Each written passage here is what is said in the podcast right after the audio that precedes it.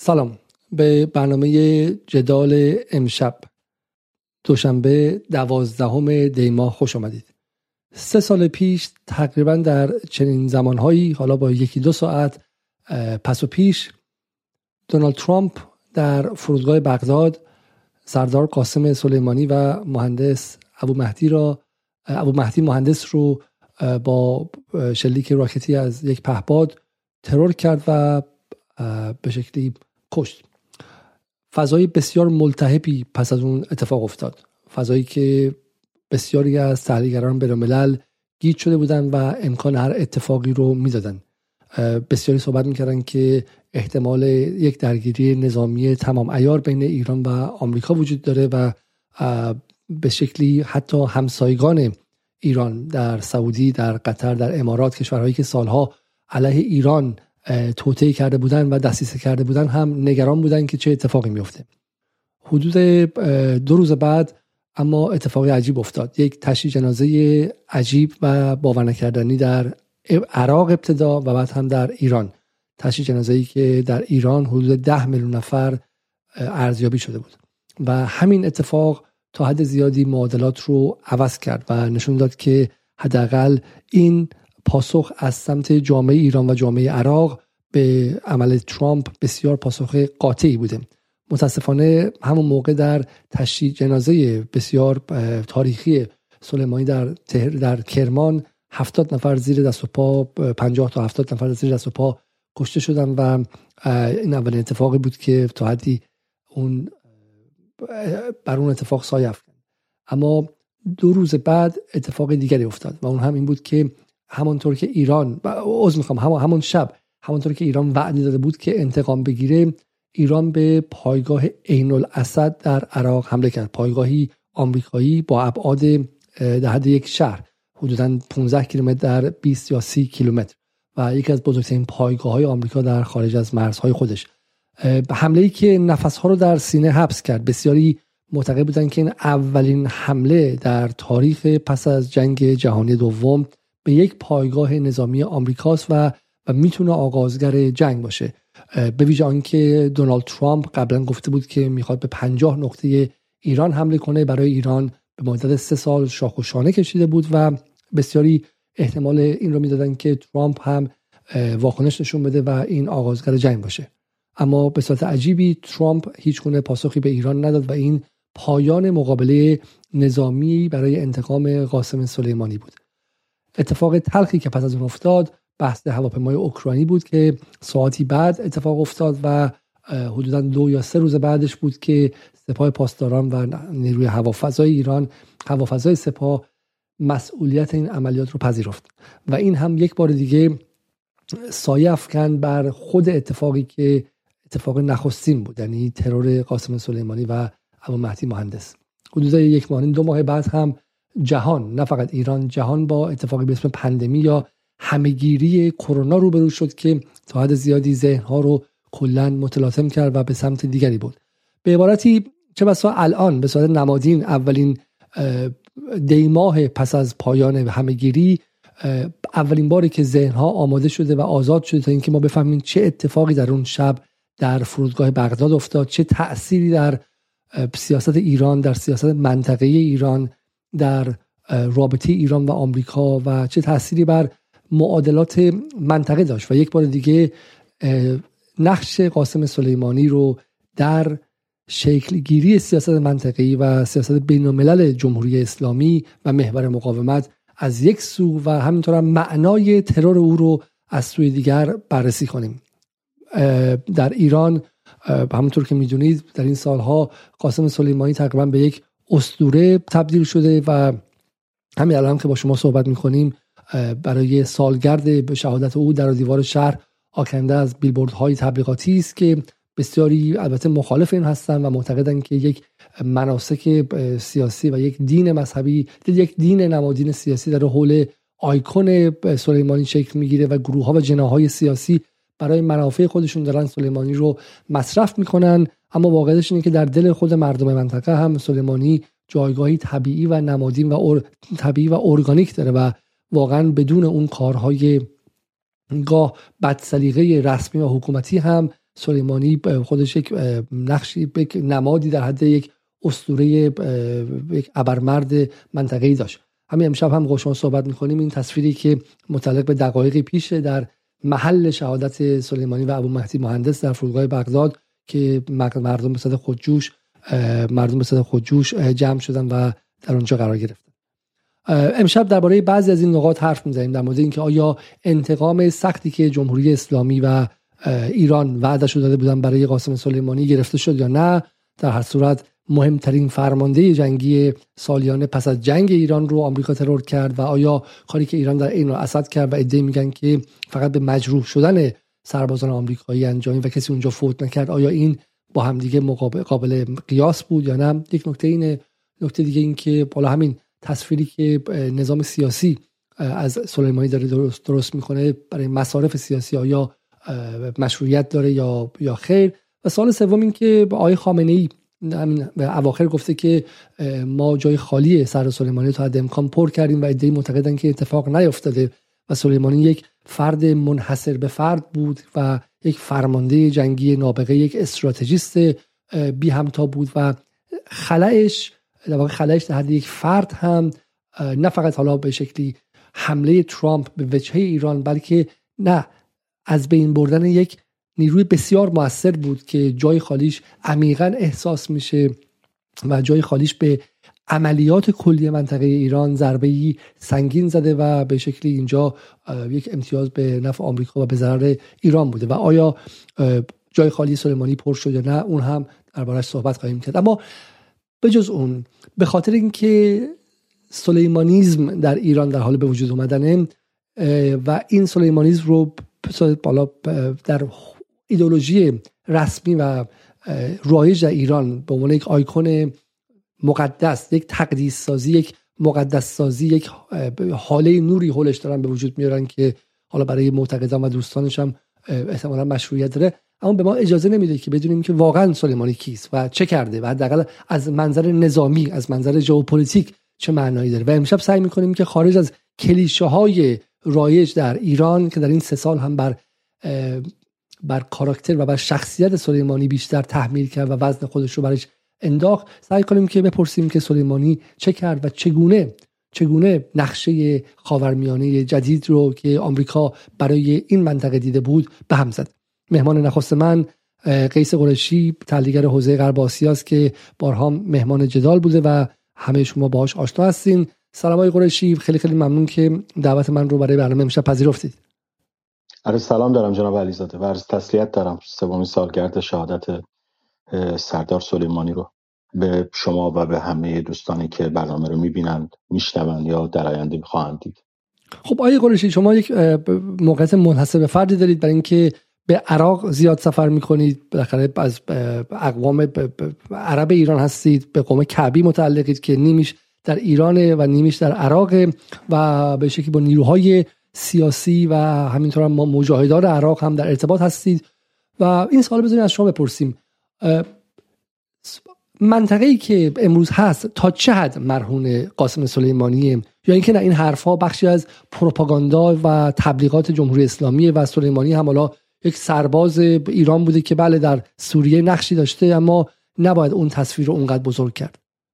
ببینید آقای علیزاده در یک کلام سلیمانی نماد پیروزی یک هویت آسیب خورده ظرف مدت 100 سال بود. یعنی چه هویت عربی چه هویت اسلامی در خاورمیانه.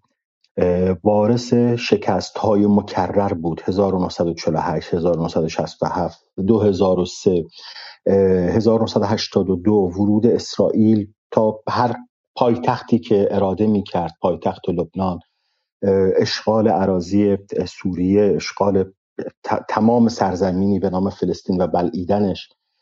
و سلیمانی نماد این پیروزی بود. یعنی سلیمانی در منطقه چه امروز چه صد سال دیگه تاریخ ازش ذکر خواهد کرد به این عنوان که پس از پیروز شکست های مکرر اعراب مسلمان ها در خاورمیانه در زمین هزاران ساله خودشون. فردی به نام سلیمانی اومد. عقل استراتژیک منحصر به فردی داشت. بعد شخصیتیش خیلی قابل تعمل خیلی قابل پژوهشه انسان فرمانده بسیار خلاق بسیار خلاق و بسیار مورد اجماع در منطقه بود.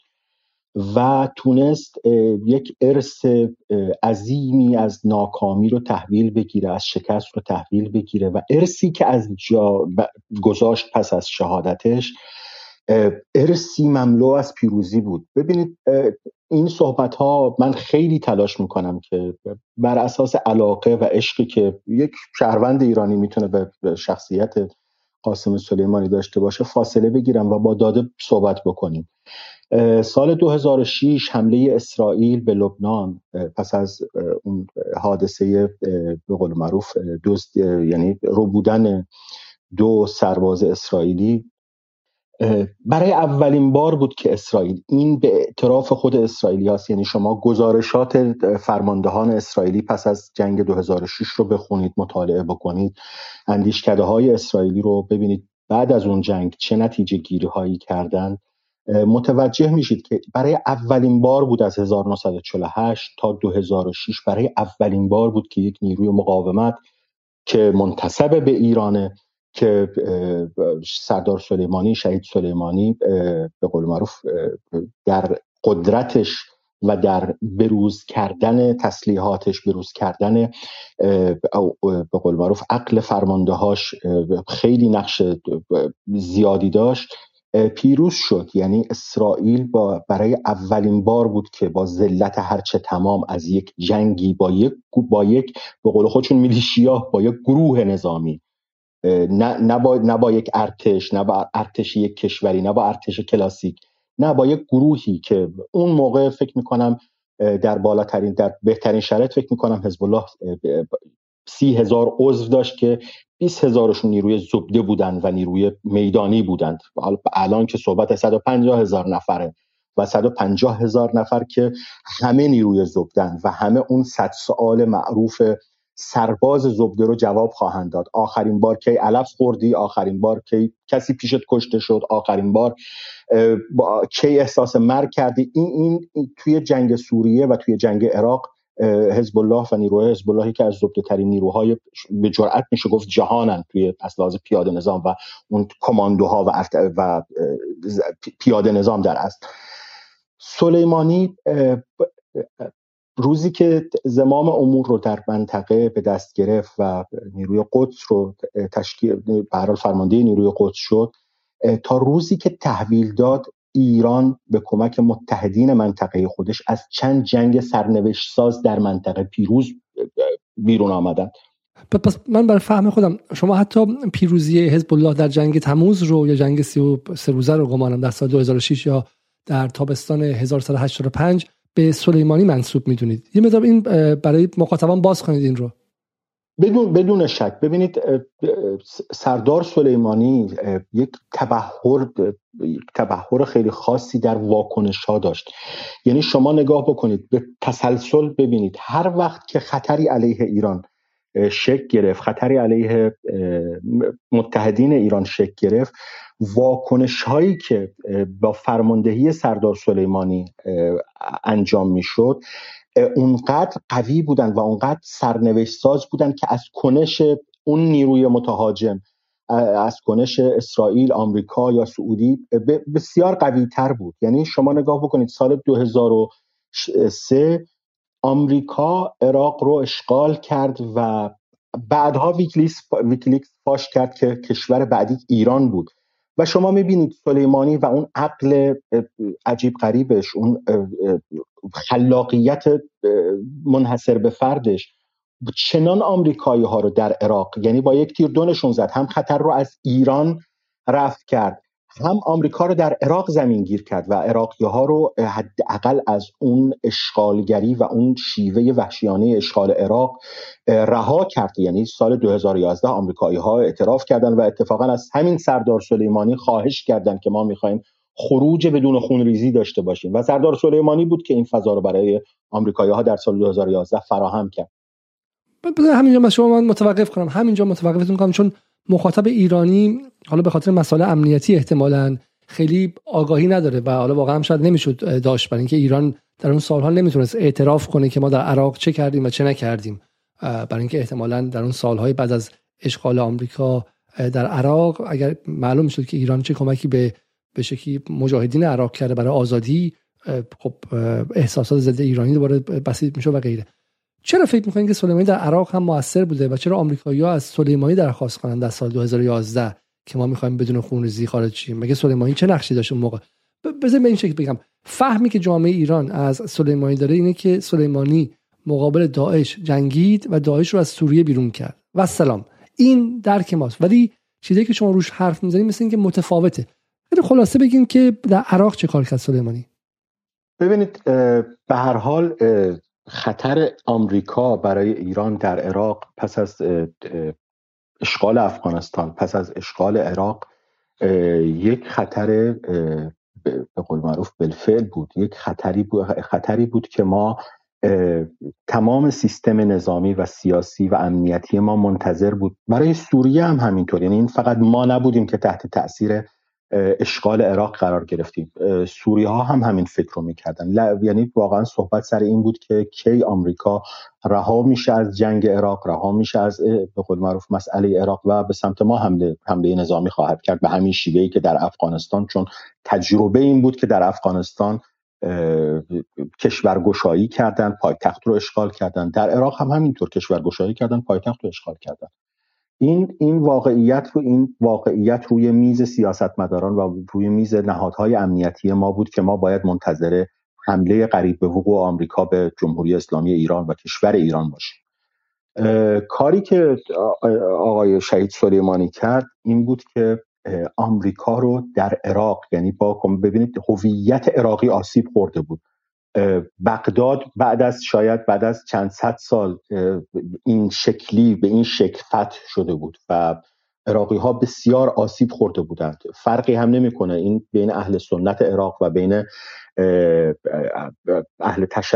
بین شیعیان عراق این آسیب هویتی به وجود اومده بود و سردار سلیمانی تقریبا میشه گفت که فرماندهی کرد نیروهای مقاومت رو و اون اجماعی که روی شخصیتش شخصیت بسیار رعوفی داشت شخصیت بسیار واقعا جمع آور بود جمع کننده بود. یعنی اون اجماعی که روی شخصیت آقای سلیمانی بین مجاهدین سنی بین مجاهدین شیعی در عراق بود کمتر کسی این مزیت رو در عراق در خود عراق شاید کمتر فرمانده عراقی بود که سنی ها و شیعه ها همه قبولش داشتند. خب این به هر حال یک چالشیه که در عراق هنوز حل ناشده باقی مونده و سنی ها مرجعیت خودشون رو دارن شیعیان مرجعیت خودشون رو دارن در صورتی که سردار سلیمانی واقعا مورد اجماع بود و برای, برای فهم خودم و برای فهم مخاطبانم. پس پس در سال 2004 که به شکلی مقاومت ضد آمریکایی شروع شد در بخش شیعه نشین که دست مقتدا صدر بود. درسته؟ ما اون موقع هنوز اسمی از ایران نمی‌بینیم. هشت شعبی هم که سال 2014 شکل می‌گیره خب؟ پس شما در واقع معتقدین که سلیمانی در ارگانایزیشن و در سازماندهی نیروهای نزدیک به مقتدا صدر نقش داشت؟ بله. من معتقد نیستم این اتفاقیتیه که وجود داره و آقای مقتدا صدر به هر حال سردار سلیمانی بود که تجهیز کرد جیش المهدی رو و آقای مقتدا رو به شدت حمایت کرد و حتی ایشون رو چند بار از از خطر ترور نجات داد و آخرین بار بعد از سال 2019 بود که اون اتفاقات تشرین یک برنامه برای ترور سید مقتدا صدر ریخته بودن که آقای سلیمانی به سرعت ایش شرایطش رو برای سفر به ایران فراهم کرد و میشه گفت نجاتش داد. حتی سال 2019 بله آقای سلیمانی نقش بسزایی داشت در شکلگیری و ساماندهی جیش المهدی و به هر حال اون شکلگیری هسته های مقاومت در جنوب عراق و در مناطق غربی عراق یعنی در مناطق سنی نشین عراق. و به هر حال باعث شد که آمریکایی ها حداقل نتونن اون برنامه خودشون برنامه دراز مدت خودشون در عراق رو که قرار اومده بودن ببلعن واقعا همه چیز رو ببلعن عملی بکنن و باعث شد که این فرصت و این فراق برای آمریکا فراق برای آمریکا پیش نیاد که بخواد به سمت ایران حرکت بکنه ارتشش رو به سمت ایران بیاره و ایران هم قربانی سومش باشه بعد از افغانستان و عراق. بسیار خوب. حالا اگه از بدین من خانم نصرآبادی رو اضافه کنم و مهمان بعدی برنامه رم و حالا بحث رو به سه نفره ادامه بدیم. سلام خانم نصرآبادی شبتون بخیر و شما هم خوش آمدین به برنامه امشب. من سلام می‌کنم به شما و آقای قریشی و همه کسانی که الان دارن برنامه رو می‌بینن و میشنون. و من هم سالمرگ شهادت قاسم سلیمانی رو به همه کسانی که این برنامه رو دنبال می‌کنن تسلیت میگم. بسیار خوب. حالا بخشی از صحبت های آیه قریشی رو شنیدید و بحث این که آیه قریشی معتقده که در دو جا سلیمانی و اون کاری که سپاه قدس کرد به شکلی اعتماد به نفس از بین رفته اعراب رو و احساس به شکلی نه فقط ایرانی ها اعراب رو که در توسط اسرائیل خورد شده بود تحقیر شده بودن و در توسط آمریکا هم تحقیر شده بودن برگردان. یکی بحث سال 2006 جنگ تموز بود و دیگری هم که اصلا خود بحث عراق و تبدیل عراق به یک باطلاق برای برای آمریکا. ولی این چیزایی که ما در ایران کمتر میشنویم در واقع تصویری میگم متفاوت با تصویر رسمی حکومتی که از سلیمانی است که فقط قهرمان مبارزه با داعش و مبارزه با تروریسم داعشه. چون در اون صورت خب سوالات بیشتری باز میشه دیگه. اگه واقعا در عراق نقش داشت چه بسا سلیمانی مقصر بود که نگذاشت مثلا آمریکا یا حکومت گلوبول و دموکراسی در عراق به وجود بیارن و دوره پس از صدام رو دوره خوشی انجام بدن و غیره. نگاه شما چیه؟ اصلا اسم سلیمانی که شما میشنوید به چه چیزی فکر می‌کنید و برای شما چه معنایی داره سلیمانی؟ فکر می‌کنم بر حال بعد از اتفاقاتی که در سوریه افتاد و با توجه به نقش مؤثر و ویژه‌ای که ایران در سوریه ایفا کرد که نهایتا منجر به این شد که مجموعی از پروژه هایی که از دهه ها و بلکه یک قرن پیشتر در منطقه ما در غرب آسیا که حالا موسوم به خاور میانه شد در اون قرائت استعماری از این منطقه این نقشه ها به هر حال در جریان بود و من فکر می‌کنم بعد از اتفاقاتی که در سوریه افتاد نقشی که ایران ایفا کرد و مشخصا اهمیت رهبری بسیاری از این عملیات ها در میدان سوریه که بر عهده قاسم سلیمانی بود و البته کسان دیگری که همراهی می‌کردن اون رو در این نبردها. اتفاق مهم در واقع بسته شدن پرونده خاورمیانه بزرگ بود. یعنی اونچه که به عنوان یک طرح استعماری 100 سال قبل صد و اندی سال قبل در در واقع به بحبوحه جنگ جهانی اول رخ داده بود منطقه ما رو اومده بودن تقسیم کرده بودن خطکش گذاشته بودن. سرزمین های مختلف رو از اینجا تا اینجا مال من از اینجا تا اونجا مال تو بین فرانسه و انگلیس تقسیمش کردن در اون پیمان ننگین سایکس پیکو عملا امتداد اون پروژه در دوره های مختلف از جانب قدرت های استعماری از جمله انگلستان و بعدها از توسط ایالات متحده تو منطقه ما دنبال می‌شد که همونجوری که آقای قریشی هم اشاره کردن بهش به هر حال بعد از آغاز جنگ علیه تروریسم توسط دولت بوش ما شاهد این بودیم که در واقع یک پلان جدیدی یک سکانس جدیدی از این طرح تقسیم این منطقه مجددا کلید خورد و فعال شد و اینها در تلاش بودن برای اینکه با اشغال مرحله مناطق مختلف و سرزمین های مختلف توی این منطقه که دو موردش به طور مشخص عملیاتی شد در افغانستان و عراق در دو سمت ایران و از طرف دیگه اتفاقاتی که حالا در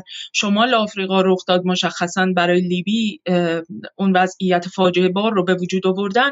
اینها به حال در حال پیشروی بودن و مراحل بعدی بعد به حال احتمالا بعد از آنچه که در سوریه رخ داد نوبت به حال دیر یازو قرار بود که به ایران برسه. حتی شاید قبل از سوریه این برنامه رو داشتن که به سراغ ایران بیان. ولی خب همونطوری ها قریشی هم اشاره کردن اتفاقات مهمی در این بره ها افتاد که یکی از اونها در واقع جنگ 33 روزه لبنان بود. بعد از اون باز در مراحل دیگری مقاومت فلسطین در 2009 2012 و 2014 مقاومت های خیلی ویژه‌ای کردن که عملا باعث به شکلی عقب رفتن اسرائیل به یه معنی شد. از این نظر که متوجه شد که توان نظامی و توان نظامی مقاومت هم یک جهشی کرده و دیگه در واقع اون پروژه به اون شکل اونجا قابل عملیاتی شدن نیست.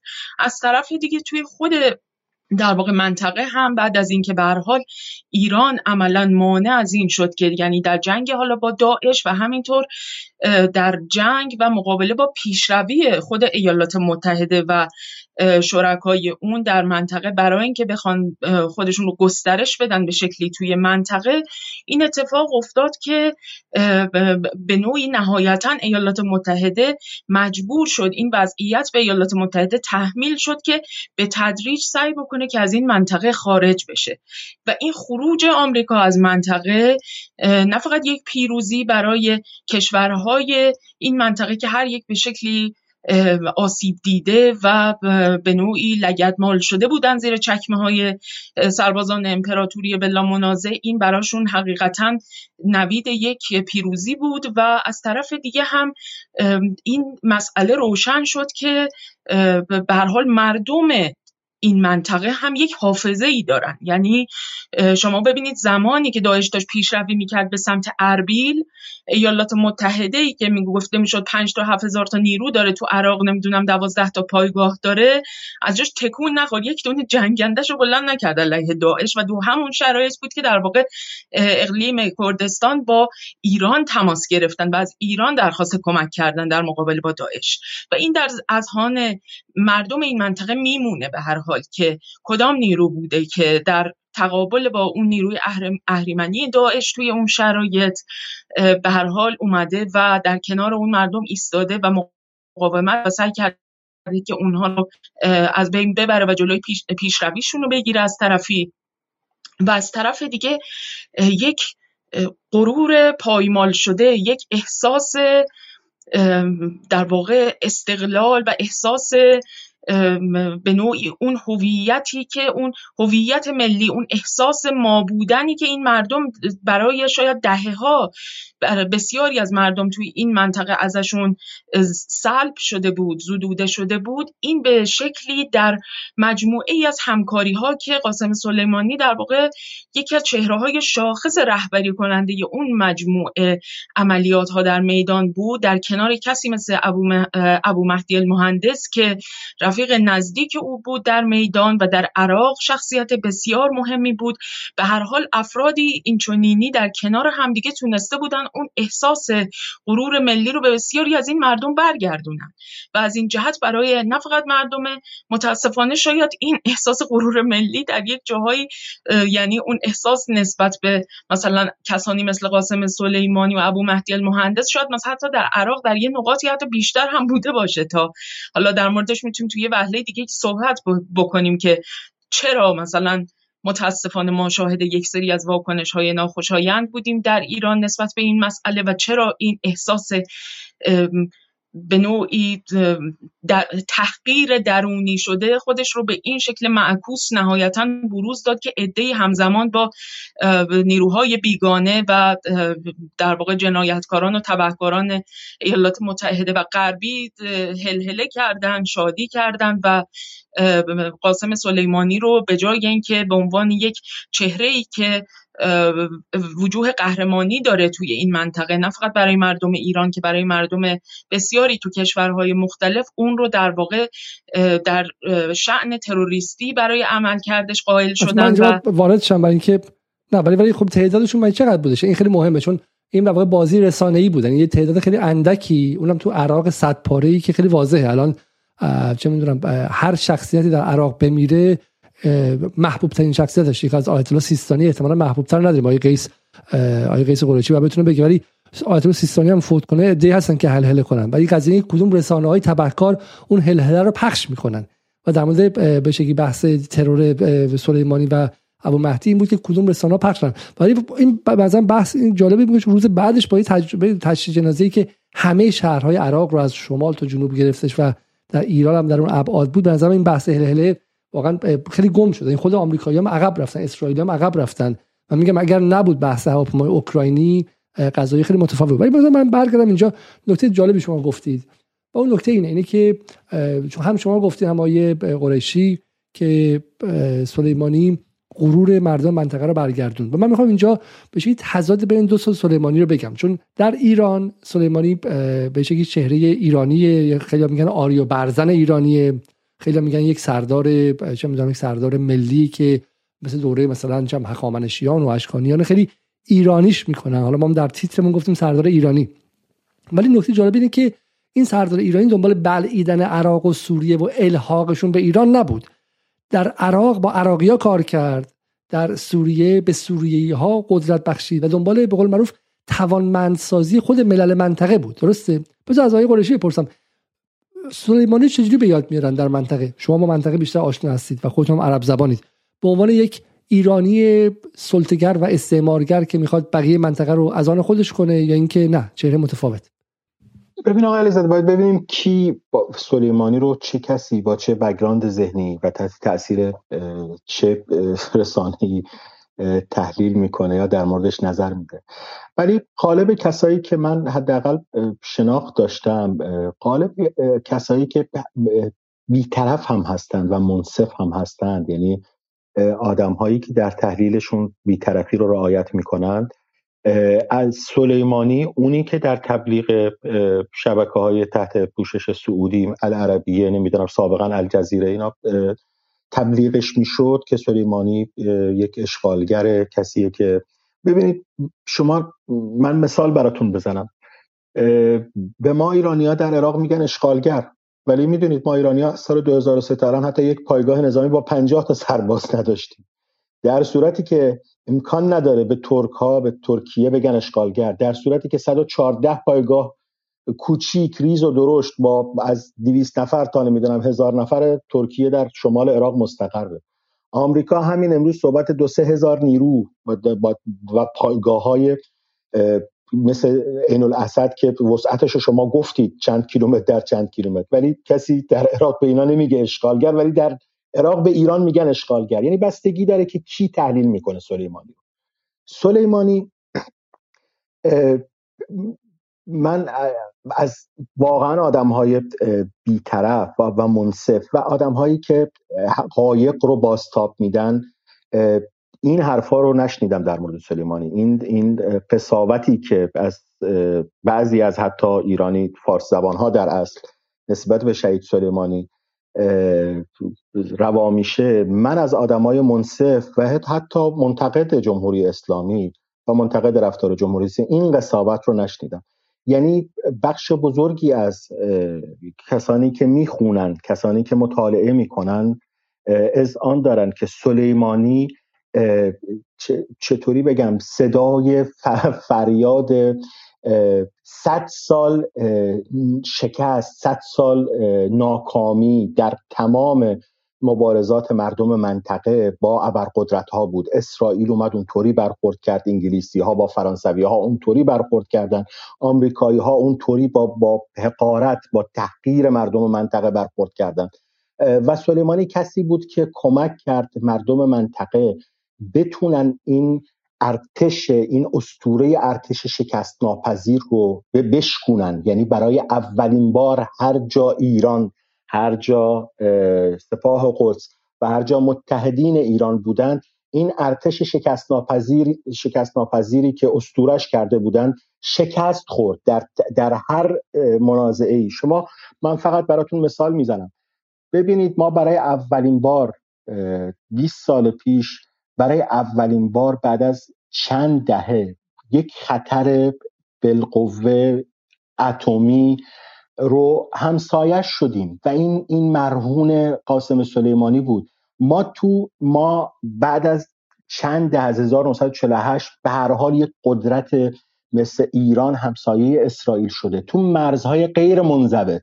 یعنی خیلی تبلیغ میشه که اسرائیل اومده تو آذربایجان اسرائیل اومده تو ولی اینا مرزهای منضبطی هستند. یعنی اسرائیل جای کار نداره اونجا. ما تو مرزهای غیر منضبط همسایه اسرائیلیم. یعنی تو مرزی همسایه اسرائیلیم که جولان اشغال شده. تو مرزی همسایه اسرائیلیم که اراضی شبعا مزارع شبا هنوز دست اسرائیل تو مرزی همسایه اسرائیلیم که فلسطین هزار باید مرزهای 1967 رو حداقل اسرائیل به رسمیت بشناسه. یعنی شما نگاه بکنید ما تو این مرزها همسایه اسرائیل شدیم. در صورتی که تبلیغ می‌کنن همین تلویزیون های سعودی تبلیغ می‌کنن که اسرائیل هم اومده تو امارات. آخه امارات مناقشه ای نداره با ما. یعنی امارات چه کار می‌تونه بکنه؟ اسرائیل تو امارات چه کاری می‌تونه بکنه؟ ما این که تو جولان می‌تونیم اثر بذاریم. ما این که توی مزارع شبا می‌تونیم اثر بذاریم و گذاشتیم. ببینید حزب الله لبنان دو ماه دو سه ماه پیش ضرب العجل داد. دو ماه دیگه. یا مرزبندی رو مشخص می‌کنید یا من نمی‌ذارم شما گاز استخراج کنید. زیر دو ماه آمریکا و اسرائیل زیر دو ماه مرزبندی رو مشخص کردن. این یکی از ثمره های یکی از ثمره های کارهای شهید سلیمانیه. چنان قدرتی به چنان قدرتی به نیروهای منطقه‌ای داده. ببینید اینا بومی منطقن حزب الله مردم حزب مردم شیعه, شیعه لبنان 1100 ساله که توی جنوب لبنان دارن زندگی می‌کنن. حوسی های یمن هزار سال در لبنان حکومت کردن. هزار سال حکومت کردن. یعنی همین حوسی هایی که میگن طرفدار ایرانن بهشون میگن رافضی فارسی هر چی که بهشون میگن اینا هزار سال در, در یمن حکومت کردن. و شهید سلیمانی قدرتی به اینا داد که بتونن از خودشون دفاع بکنن به سادگی زمین به اشغالگر ندن. و یکی از ثمره کارهاش اینه که امروز اگر اسرائیل به عنوان یک نیروی غالب در گذشته بخواد به ایران به خاک هر ایرانی یا هر کدوم از متحدین ایران هم امروز اسرائیل 20 سال پیش اسرائیل فاصله فکر کردنش برای حمله شاید 48 ساعت بود. یعنی 48 ساعت قبل فکر می‌کرد من به یه جایی باید حمله بکنم حمله می‌کرد. امروز از لحظه ای که اسرائیل اراده بکنه که به جایی حمله بکنه یا ایران یا متحدین ایران تا لحظه ای که بخواد این کارو بکنه حداقل سه چهار سال باید فکر کنه بهش. سه چهار سال باید مانور برگزار بکنه. و این دستاوردی بود که قاسم سلیمانی خروجی کار قاسم سلیمانی بود. حالا من تو پارت بعدی عقل استراتژی شهید سلیمانی رو سعی می‌کنم بازتر بکنم که حالا تو بخش ما ایرانی ها یعنی یعنی اون در مورد هویت منطقه‌ای صحبت کردیم در مورد مسلمان ها عرب ها ایرانی ها عرب ها صحبت کردیم.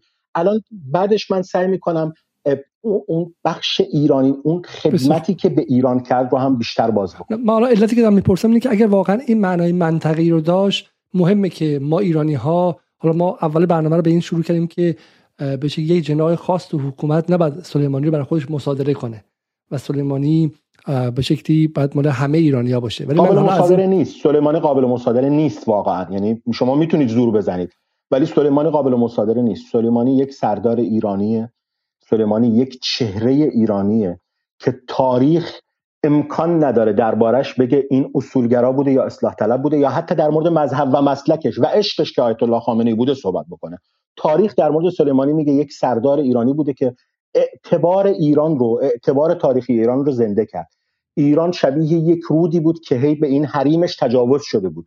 و سلیمانی تونست بعد 1400 سال حریم اصلی رودخونه ایران حریم اصلی اون رود جاری ایران رو براش احیا بکنه. من سعی می‌کنم بگم چطوری این حریم رو احیا کرد.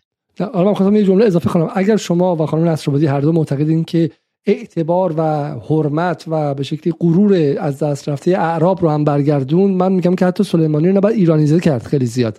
باید گذاشت که منطقه هم سلیمانی برای خودش داشته باشه.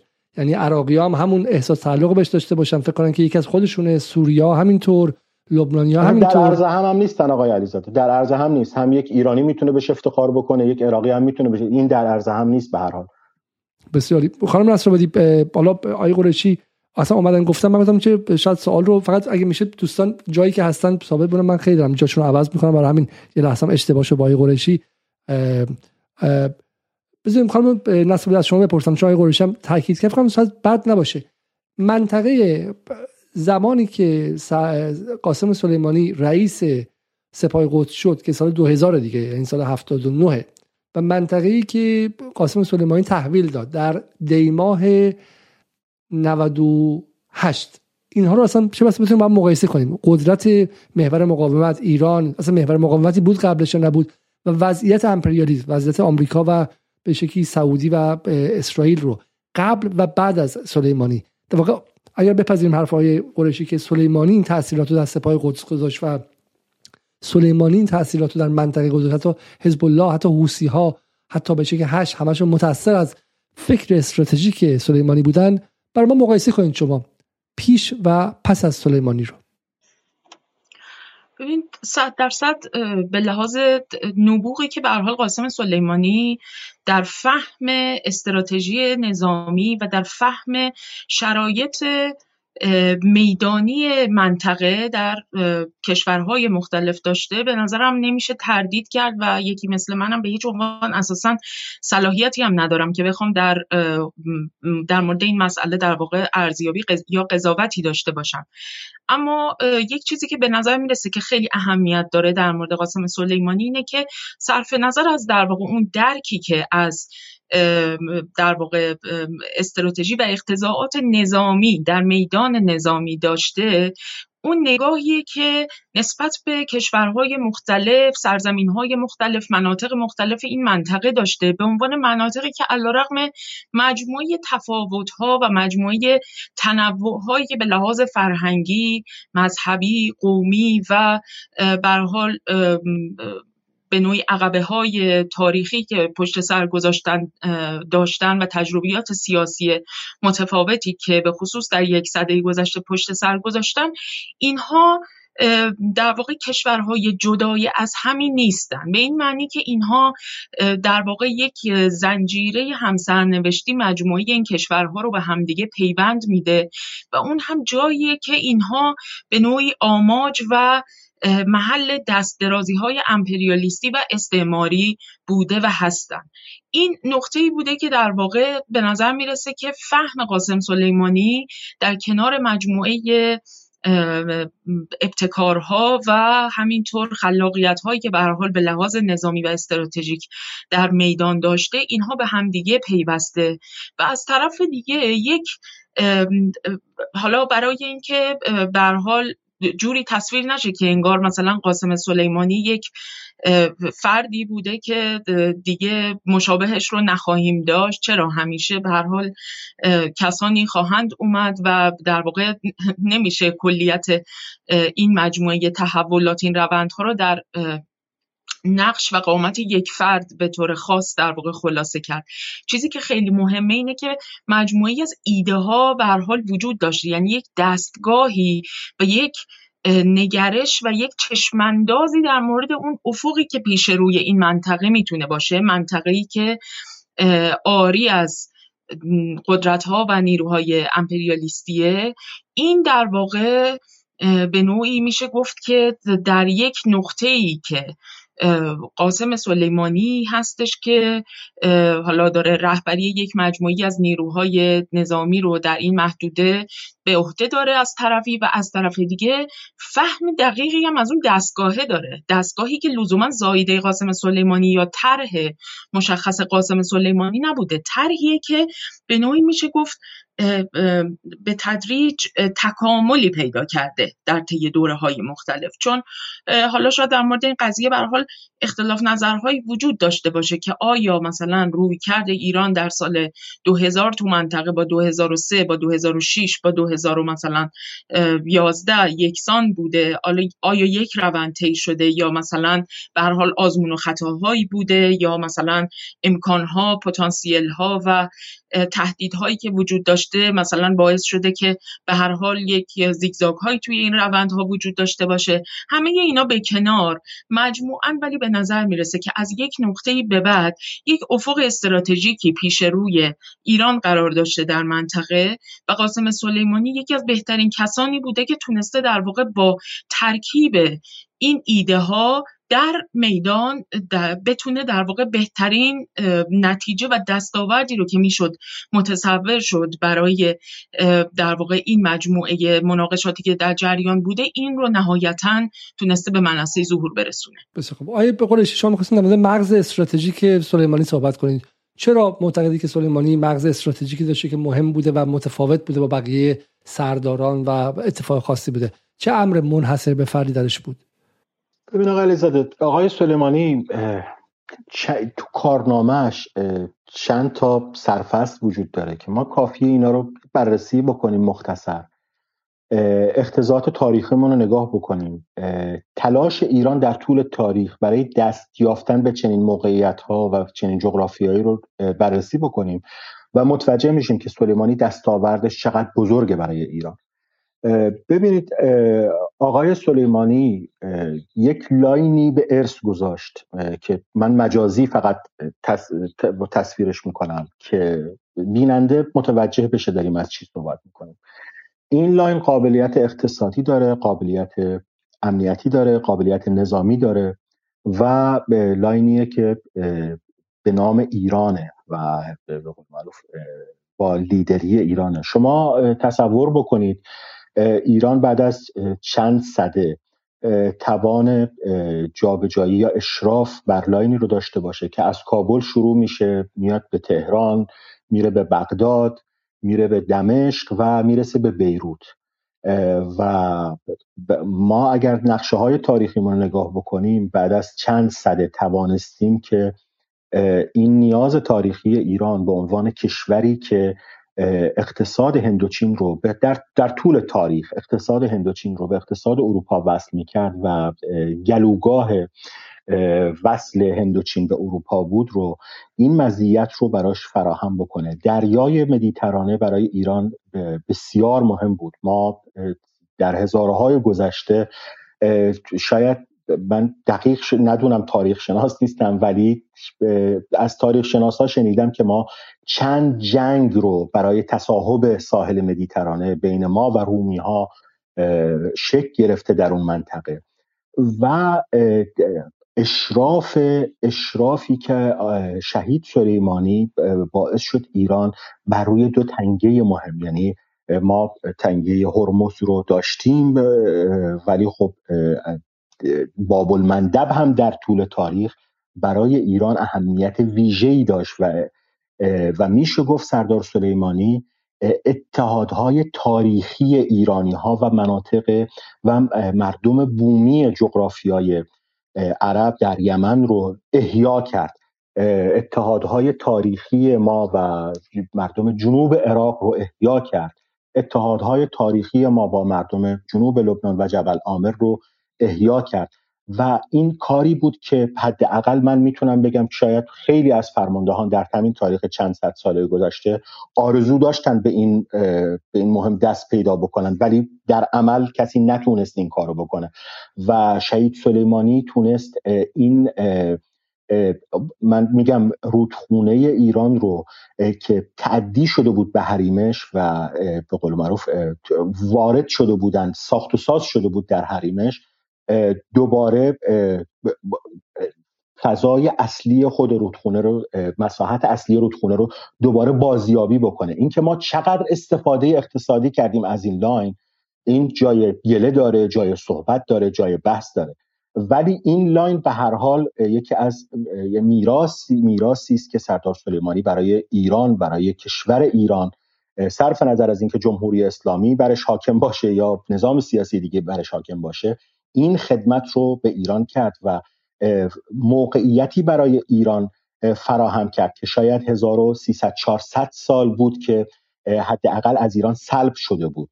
یعنی دسترسی به مدیترانه و دسترسی به باب المندب و مزایایی که می‌تونه تو حوزه مختلف نظامی امنیتی اجتماعی هژمون فرهنگی و اقتصادی برای ایران به بار بیاره. من متاسفانه یه مقداری فکر می‌کنم شاید دستاوردهای شهید سلیمانی رو خیلی توی کشور خیلی تبلیغی بهش نگاه میشه و خیلی عملیاتی و خیلی کار کارشناسانه روی روی مزیت هایی که ایجاد شده که میشه اقتصادی روش کار کرد میشه میشه تو حوزه های مختلف روش کار کرد یعنی یک رخوتی من متاسفانه فقط منم نه خیلی فکر می‌کنن که یک رخوتی واقعا بوده و نتونستیم به طور کامل ازش استفاده بکنیم.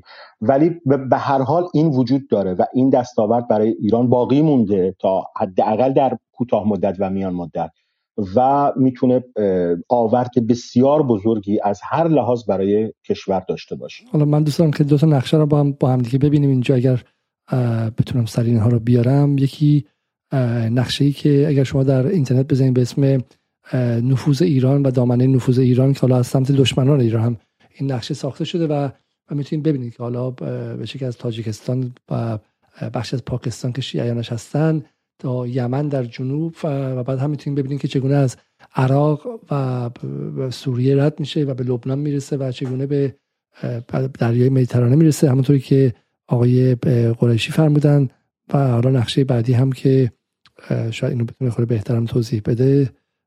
حالا فکر که همین به نظر من کافیه. بله در اینجا دقیقا شما اینو می‌تونید ببینید. ولی به این نکته نکته جالبیه که چگونه سلیمانی تونست این کار رو انجام بده.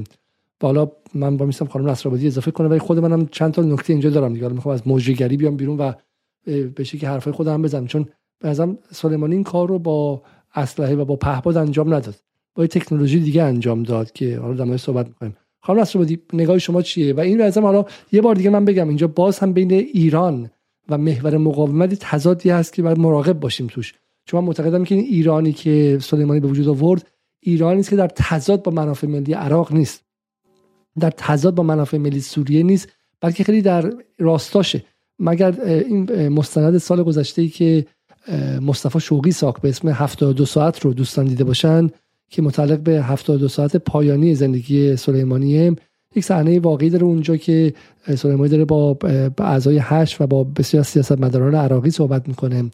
و این مثلا گمانم مثلا روز 11 ژانویه این دو روز قبل از کشته شدنش.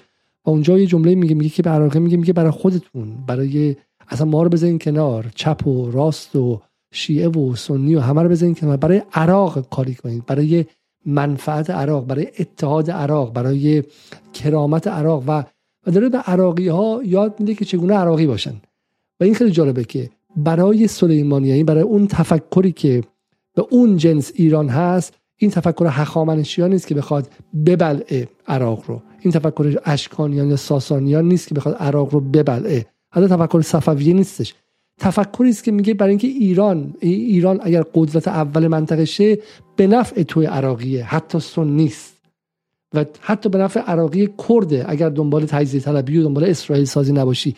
این کشور که حالا به قول خود سلیمانی حرم اینجا برای تو امنیت و صلحی میاره که امنیت توی عراقی و سوری و لبنانی رو هم تأمین می‌کنه. و به این نکته خیلی مهمیه که یعنی یک تفاوتی است بین نفوذی که سلیمانی در منطقه برای ایران ایجاد کرد و سلطهگری یعنی سلطه ناسیونالیستی و شوونیستی برای ایران به وجود نیاورد سلیمانی بلکه نفوذ مشروع و به وجود و این نفوذ مشروع بر اساس ریشه ها و علقه های هزار ساله و چه بسا چند هزار ساله مشترک فرهنگی بود. و همین خیلی قدرت نرم عجیبی بود دیگه. و اینم به چجوری به وجود آورد؟ حالا میگم پهپاد نیست. به این به وجود آورد که قدرت بسیج اجتماعی بهشون یاد داد. یعنی رفت سوریه بهشون یاد داد چگونه بسیج درست کنن چگونه سپاه پاسداران سوری درست کنن. رفت تو عراق بهشون هشت یاد داد چه درست کنن. عذر می‌خوام. خانم رسول شما بفرمایید. ببینید این نکته درستیه. یعنی ببینید ما وقتی که در مورد این مسئله صحبت می‌کنیم که به هر حال شخصیت آیکونیک فیگوری مثل قاسم سلیمانی چرا برای ما توی این بره اهمیت داره و در مورد این صحبت می‌کنیم که پرونده پروژه هایی مثل خاورمیانه بزرگ یا خاورمیانه جدید در واقع در امتداد فعالیت های کسی مثل قاسم سلیمانی در این مجموعه ای که در واقع ایران فعالیت کرده توی این منطقه بسته شده یعنی به معنای دقیق کلمه بسته شده ها. یعنی شما اگر مثلا در پژوهش ها پروژه هایی که شبه آکادمیک و سیاسی امنیتی که در جریان تو غرب در واقع برید اینها رو در واقع جستجو بکنید می‌بینید سالها سالان دیگه اثری از اون بحث های محملی که این سناریویی که مثلا قرار از نمی‌دونم چهار تا کشور خاورمیانه تبدیل به 15 تا کشور بشن و تقسیم بشن به این شکل دیگه به اون شکل دیگه وجود نداره. یعنی وجود خارجی نداره. چون اساسا دیگه زمینه های سیاسی امنیتی نظامیش توی این منطقه دیگه موجود نیست. و اینکه این موجود نیست در واقع محصول این مجموعه تلاش هاییه که قاسم سلیمانی یکی از چهرهای شاخصشه.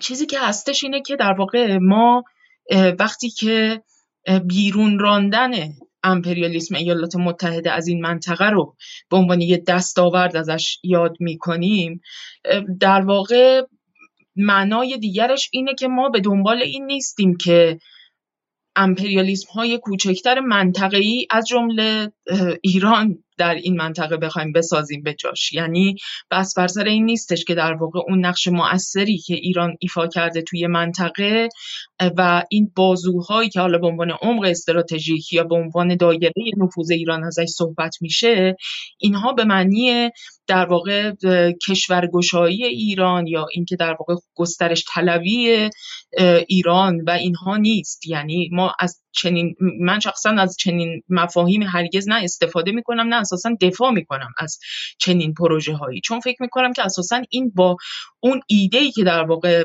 پشت سر این مجموعه فعالیت ها بوده و این تلاش ها بوده هم یه جورایی در تناقض این شکل از در واقع تبدیل تلاش یا مثلا داشتن افق تبدیل کردن ایران به یه شکلی از امپریالیسم منطقه‌ای یا یک قدرت مثلا سلطه‌گر منطقه‌ای. هدف این نیست. هدف این بوده که در واقع همزیستی مجموعه انسانهایی که دارن در این منطقه زندگی می‌کنن. گروه های قومی، زبانی، فرهنگی، مذهبی، نژادی هر چیزی. گروه های مختلفی که به حال قرنها در کنار همدیگه زندگی کرده بودن همزیستی کرده بودن و این با دخالت خارجی اومده بوده.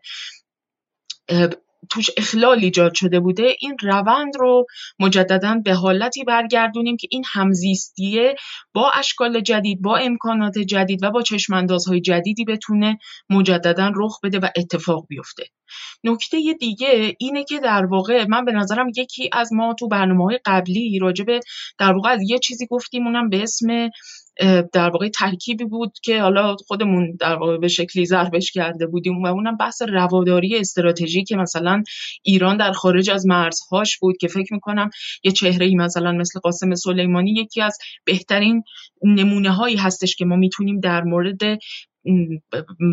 در واقع متعین کردن و متبلور کردن این رواداری استراتژیک تو خارج از مرزهای ایران ازش یاد بکنیم. یعنی چه یک از چهرهای شاخصش می‌تونه باشه در واقع قاسم سلیمانی. و من فکر می‌کنم که در واقع این خیلی نکته مهم و یک پیام بسیار مهمی بود که به مردمان این منطقه داده شد که این به رسمیت شناخته شدن این گونهگونی های ملی فرهنگی و در واقع تنوعی که توی این منطقه وجود داره از سمت کسی مثل قاسم سلیمانی این در واقع باعث این شده بود که اون احساس اعتماد به شکلی منطقه‌ای در بین مردمان ساکن این منطقه به اونها داده شد اون احساس رو کردن و همینطور این احساس اعتماد به نفس هم بهشون منتقل شد که در واقع ما به شکلی از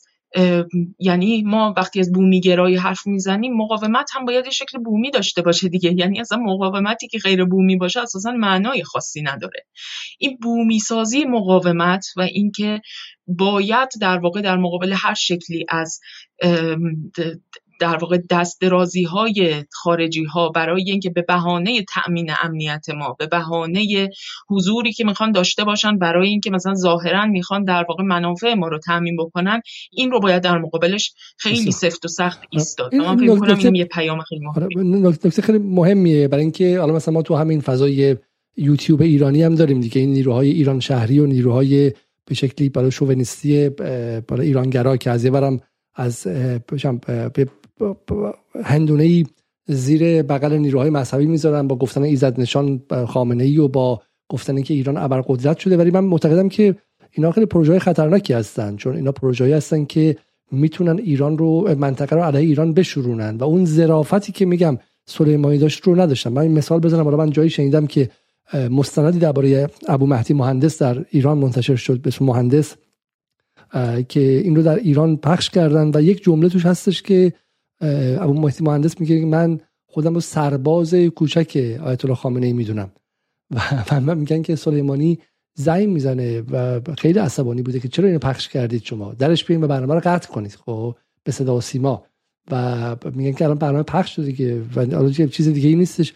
بذارید ما تمومش کنیم و میگه تو باز پخشش به هیچ وجه اون جمله رو نذارید. چرا که می... با اینکه بالا ابو مهدی مهندس خب خودش مرجعش آقای خامنه ای بوده. حق داشته که سرباز مرجعش باشه یا نباشه انتخاب خودشه. ولی سلیمانی نگران این بوده که این وقتی در عراق نشان داده بشه برای جامعه عراقی که یه ناسیونالیسم عراقی هم داشته بالاخره 8 سال با ایران جنگیده نکنه این احساس به وجود میاره که کسی مثل ابو مهدی مهندس خودش به ایرانی ها فروخته و سرباز ایران شده. در حالی که ابو مهدی مهندس سرباز ایران نیست. ابو مهدی مهندس سرباز تکنولوژی که در ایران ساخته شده برای مقابله با اشغالگران. برای مقابله با استعمارگران. سرباز تکنولوژی بسیج و هشت عمومی و مردمی برای جنگیدن و پاک کردن سرزمین ها از اونهاست. و اینجاست که در واقع منافع ایران و منافع عراق و منافع عراق آزاد و منافع سوریه آزاد با هم دیگه همراستاست. نه اینکه ایران مثلا بخواد اینها رو گول بزنه. می‌خوام اینجا از آقای قریشی بپرسم. حالا آیا واقعا این واقعیت سلیمانی بود؟ آیا واقعا موفق شدیم که این تصویر رو جا بندازیم یا نه؟ همچنان به رغم همه این همه این ظرافت های سلیمانی و همه این دقت نظرهای جزئی نگریش هنوز به ما رافضی میگن و هنوز به ما احتلال ایرانی میگن اشغالگران ایرانی در عراق و سوریه و جاهای دیگه میگن. بالا شهید سلیمانی خیلی تنها بود. یعنی فکر می‌کنم البته فکر می‌کنم اساتیر همیشه همینقدر تنها باشن. شهید سلیمانی خیلی تنها بود. یعنی من به جرأت می‌تونم بهتون بگم ما اگر توی عراق توی حتی توی ایران به طور عملی ده درصد است کارایی نبوغ و به قول معروف اون توان فکری سردار سلیمانی توی حوزه رسانه حاکم بود. واقعیت ما مسئول بود. یعنی اعتبار ایران و چهره ایران از هر گزندی از هر حمله ای مسئول بود. ولی متاسفانه نه. ما به میزان اینکه در توی حوزه توی حوزه ای که امثال سلیمانی ها فرماندهیش رو به عهده دارن امثال قاانی ها فرماندهیش رو به عهده دارن تو، توی اون قسمت نرم ما خیلی ضعیفیم. یعنی به شدت ضعیفیم. و کارنامهمون من واقعا می‌تونم بگم زیر پنج از بیست زیر پنج. یعنی ما نتونستیم که من یادمه سال 2018 ایران در عراق سپاه قدس شهید سلیمانی در عراق به طرز خیر کننده محبوب بودن و به فاصله یک سال یک سال و نیم شما در سال 2019 می‌بینید که چقدر شهره ما آسیب می‌خوره. مال اینه که ما رسانه رو متاسفانه نمی‌فهمیم. به جرأت میگم. تلخ ناراحت میشن دوستان. برای من خیلی خیلی مهم نیست. ولی باید بفهمن که رسانه رو هیچی نمی‌فهمن. واقعا نمی‌فهمن.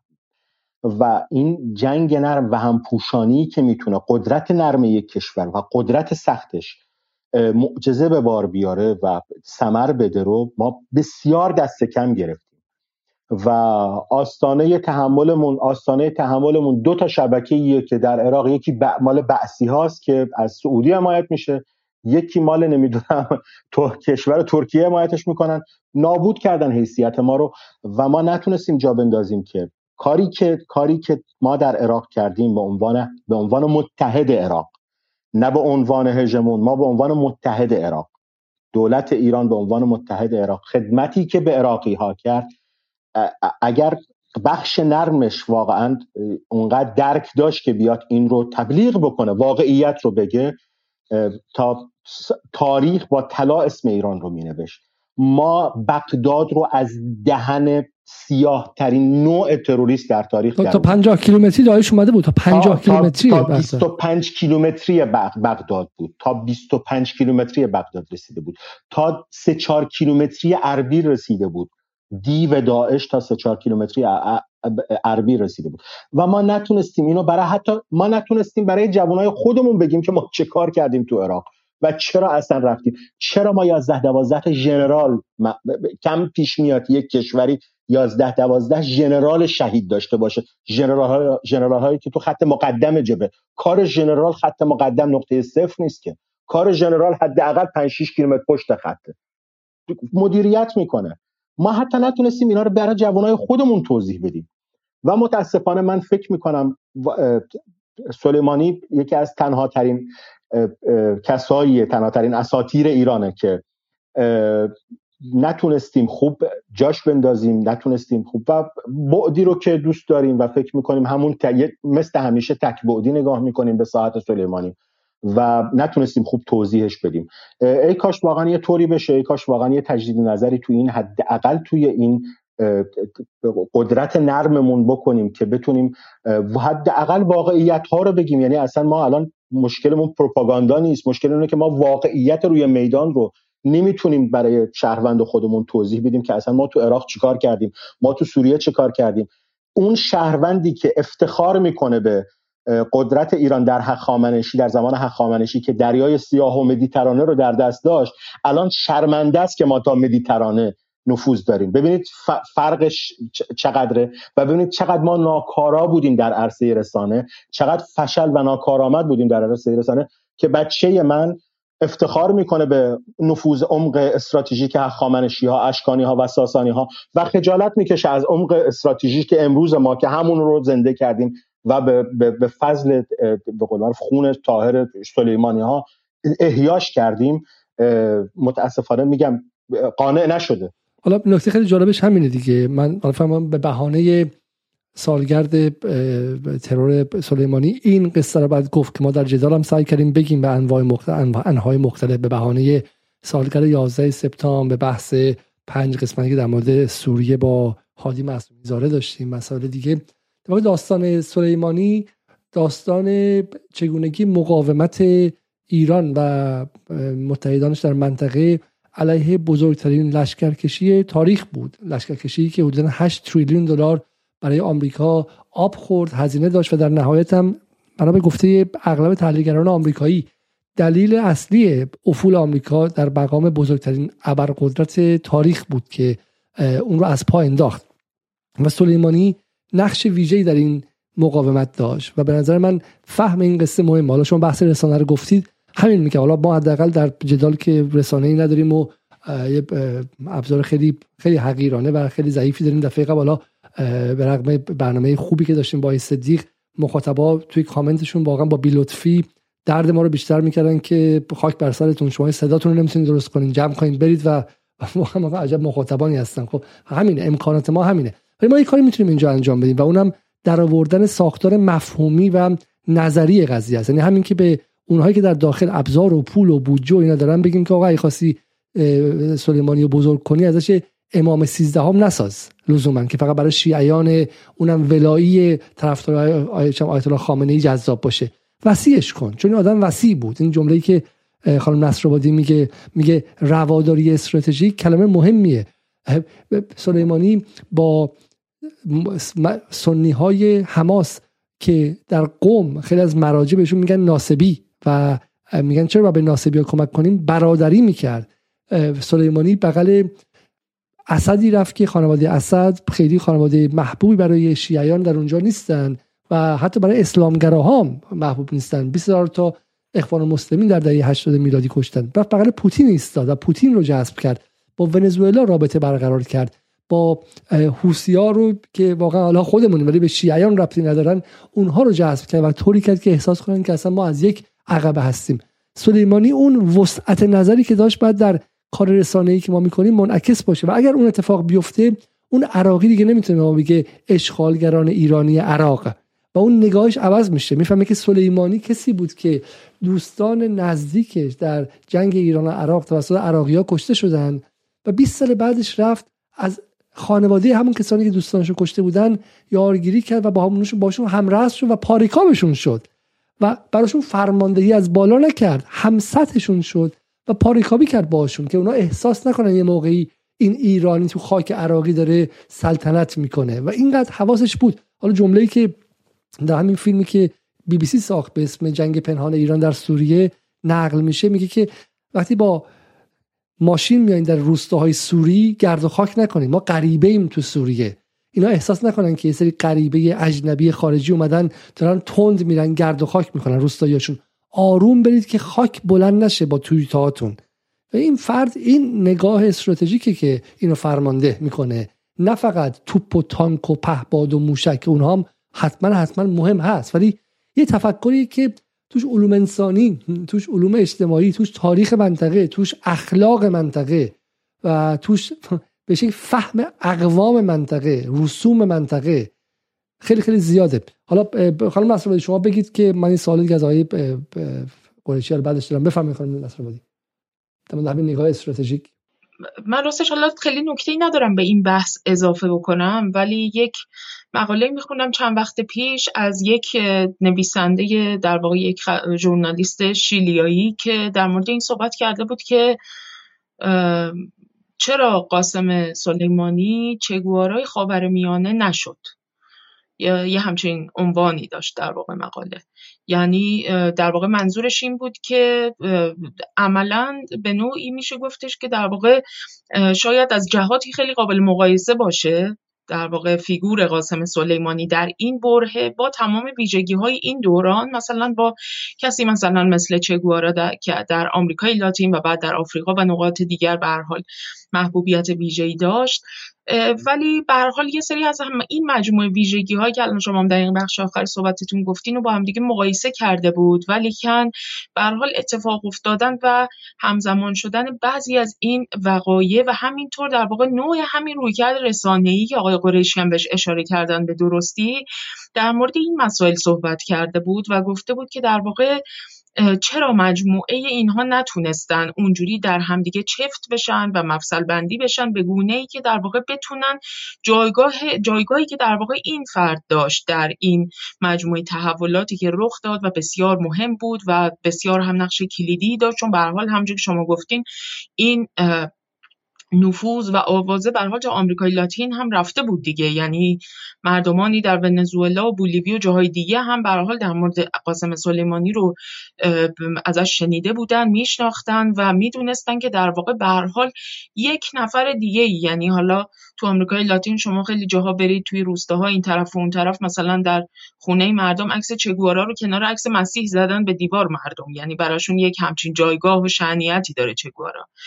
بعد براشون برای حال برای این نویسنده این سوال این بود که خب کسی که در واقع تونسته بوده این احساس رو دوباره به یه مردمی برگردونه که اون قدرت شکست ناپذیر ایالات متحده که به نظر می رسید که مثلا 20 سال 30 سال به شکل بلا منازعی هر کاری که می‌خواستن می‌کردن. یعنی شما در نظر بگیرید که از جنگ جهانی دوم به بعد حتی یک دعوای حقوقی علیه ایالات متحده تو نظام بین الملل نمی‌تونست به یه شکلی به انجام برسه و به پیروزی برسه. چه برسه به اینکه در واقع بخواد هیمنه این قدرت در واقع بلا منازع بخواد توی این منطقه شکسته بشه و این احساس مثلا بخواد به بخشی از این مردم در واقع در مرد... چه در منطقه ما چه حتی تا آمریکای لاتین به این مردم این احساسه برگرده که ما می‌تونیم ما یعنی یه مایی دوباره انگار ساخته بشه که مثلا ما می‌تونیم در مقابل ایالات متحده مقاومت بکنیم و این قدرت قدرت شکست ناپذیری نیست به هیچ عنوان برخلاف آنچه که تصویر میشه یا تبلیغ میشه.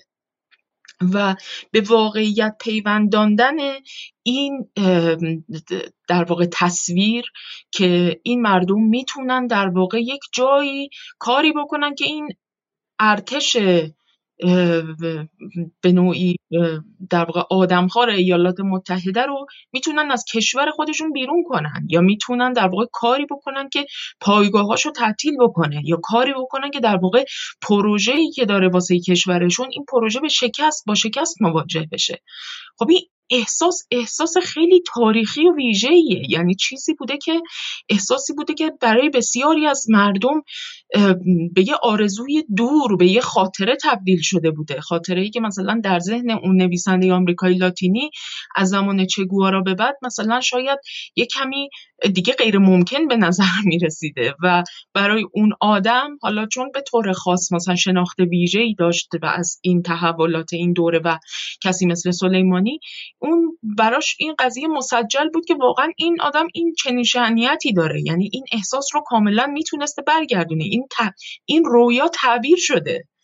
و اما چرا مثلا سلیمانی به واقع چگوارای این منطقه بوده و این نکته خیلی مهمیه و حالا باز برمیگردیم به همون حرفی که آقای قریشی هم زد که ما یه تاریخ 20 ساله‌ای در این منطقه داریم که نگفته مانده روایت نشده مانده و نفهمیده مانده.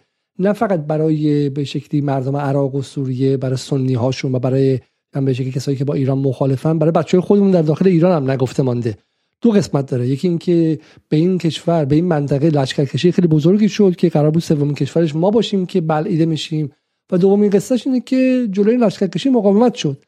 توسط مردم بومی این منطقه توسط تجهیز و تشجیع و بسیج مردم همین منطقه بهشون گفتن که پاشید برید. تو عراق گفتن که به مرجعیتتون گوش کنین چون شیعه بودن. تو سوریه گفتن که آقا دور همدیگه جمع شین هر دینی که دارید حالا به همون شکل هسته های مقاومت تشکیل بدین. توی لبنان گفتن برین زیر مثلا نگاه سید حسن.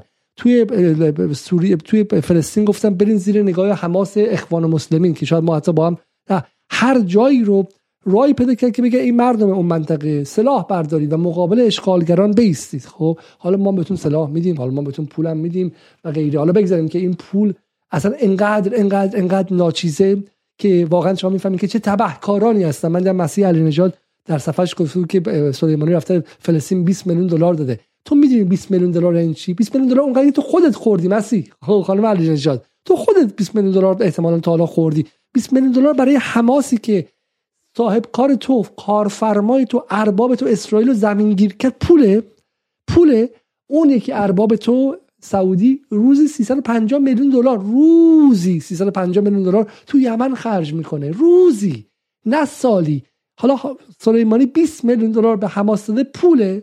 اصلا می‌فهمی که بعد می‌فهمی که باقی این پولی که به مقاومت می‌کرد اون تکنولوژی نرم اون تفکر اون اون فلسفه مقاومت بود که سلیمانی به اینها صادر می‌کرد. و این جالبه که ما نتونستیم دردناکه که ما نتونستیم این رو منتقل کنیم. و در واقع ما مثل کسایی بودیم که شما دقت کردین که توی جایی توی جایی ممکنه باشی دور تصادف بشه تیراندازی شه. شما به که حرف می‌زنی اصلا متوجه نشوی چه اتفاقی افتاده. و بخشی از جوانان ما در ایران اصلا نفهمیدن توی این منطقهشون چه اتفاقی افتاده. همینه که تو خیابون می‌تونن بیان و اولین کاری که می‌کنن در لجبازی با حکومت عکس سلیمانی رو آتیش می‌زنن. و این دردناکه. آیه قریشی. بله. یکی از یکی از خلاقیت و یعنی یکی از ابعاد نبوغ آقای سلیمانی این بود که با حد اقل ها حد اکثرها رو به دست آورد.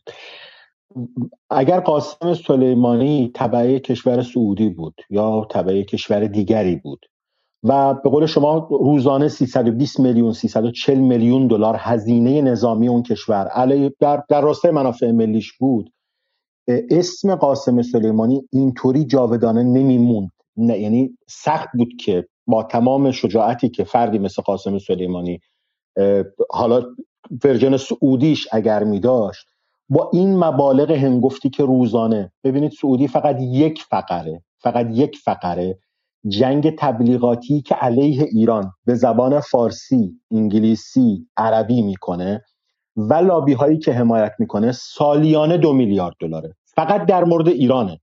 یعنی ول کنید بقیهش نشر وهابیت نمی‌دونم کارهای دیگه که می‌کنن ول کنید. فقط در مورد ایران فقط در مورد ایران سعودی دو میلیارد دلار سالیانه بودجه در در به قول معروف در نبرد با ایران هزینه می‌کنه. این اگر سلیمانی یکی از میگم ویژگی هاش این بود که با حد اقل ها حد اکثر ها رو یعنی شما برید بودجه سپاه قدس رو ببینید. چیزی منم که دیگه نیاز نیست من تعریف بکنم. هست سرچ بکنن عزیزان ببینن. با اون بودجه از کابل تا بیروت رسیدیم. با اون بودجه دو تنگه ما تنگه هرمز رو البته قدرت آتیشمون 20 سال پیش اصلا قابل قیاس نبود. ما 20 سال پیش هنر می‌کردیم شاید بتونستیم دو روز ببندیم تنگه هرمز امروز امروز اصلا به طور کامل می‌تونیم ببندیمش برای ماها هم می‌تونیم ببندیمش. یعنی تراکم آتشی که امروز پهبادی موشکی و موشک های نقطه زن موشک های به قول معروف آبی من اسم حرفه نمی‌دونم چیه موشک هایی که نمی‌دونم نمونه چینی شاید کرم ابریشم باشه حالا نمونه ایرانیش نمی‌دونم چیه. ما تنگه هرمز رو که هیچی باب المندب رو هم ما به همون اندازه که اشراف داریم روی تنگه هرمز باب المندب رو هم اشراف داریم. یعنی چه در عرصه تجاری ببینید چقدر انرژی از باب المندب از در... میره وارد دریای سرخ میشه و به کانال سوئز می‌رسه یا برعکس از کانال سوئز میاد به دریای سرخ و خارج میشه. چقدر انرژی چقدر روزانه چند کشتی به چه قیمتی از باب المندب خارج میشه. و شما نگاه بکنید بودجه سپاه رو بودجه دفاعی ایران رو نگاه کنید. اصلا ول کنید بودجه بودجه دفاعی ایران رو ببینید. در برابر بودجه دفاعی اسرائیل در برابر بودجه دفاعی عربستان سعودی در برابر بودجه دفاعی آمریکا و سنتکام در خاورمیانه بعد متوجه میشید که قاسم سلیمانی چه معجزه ای کرده. قاسم سلیمانی با چقدر پول؟ با 20 میلیون دلار به حماس با نمی‌دونم 100 میلیون دلار من نمی‌دونم چقدر. حالا تهمت می‌خوره سپاه به حوسی ها یا به عراقی ها که بخش بزرگش هم دروغه. مقاومت در عراق خودکفاست. مقاومت در در به قول معروف یمن خودکفاست یعنی منابع پایتخت دستشونه مثلا منابع دولت رسمی یمن هستند انصار الله و متحدینشون. میمونه در لبنان که قابل قیاس نیست. یعنی من فقط فقط بودجه که در لبنان علیه حزب الله و ایران خرج می‌کنن سعودی ها قابل قیاس نیست اصلا. یعنی با بودجه خود حزب الله می‌گیره. با بودجه ای که حزب الله اصلا خب چیزی نیست. یعنی اصلا شما تو اینم سالی برای یک کشوری مثل ایران برای کشوری مثل ایران مثلا سالی چند میلیون دلار اصلا و و پیروزی با این و پیروزی با این مبلغ واقعا به یا به معجزه می‌خوره. یعنی اصلا من بعید می‌دونم هیچ آدم هیچ آدمی که منصف باشه حتی اگر متنفر از ایران باشه هیچ آدم منصفی رو من ندیدم با وجود تنفرش از ایران. و تنفرش از جمهوری اسلامی آن نکنه که ایران سپاه قدس شخص قاسم سلیمانی با هیچ ایران رو از مدیترانه تا باب المندب از کابل تا بیروت رسوند. حالا دو تا سوال دیگه من دارم که این تقریبا به ده دقیقه پایان برنامه می‌رسیم. 120 دقیقه با هم دیگه بودیم. یک سوال اینه که الان که سلیمانی نیست آیا آمریکا داره نفس راحتی می‌کشه یا اینکه نه اونطوری که خیلی میگن سلیمانی در فقدانش هم همچنان مشغول آزار دادن آمریکاست. یعنی همه داستانی که امشب ما گفتیم این بود که خب سلیمانی چه کار کرد در اون 20 سال؟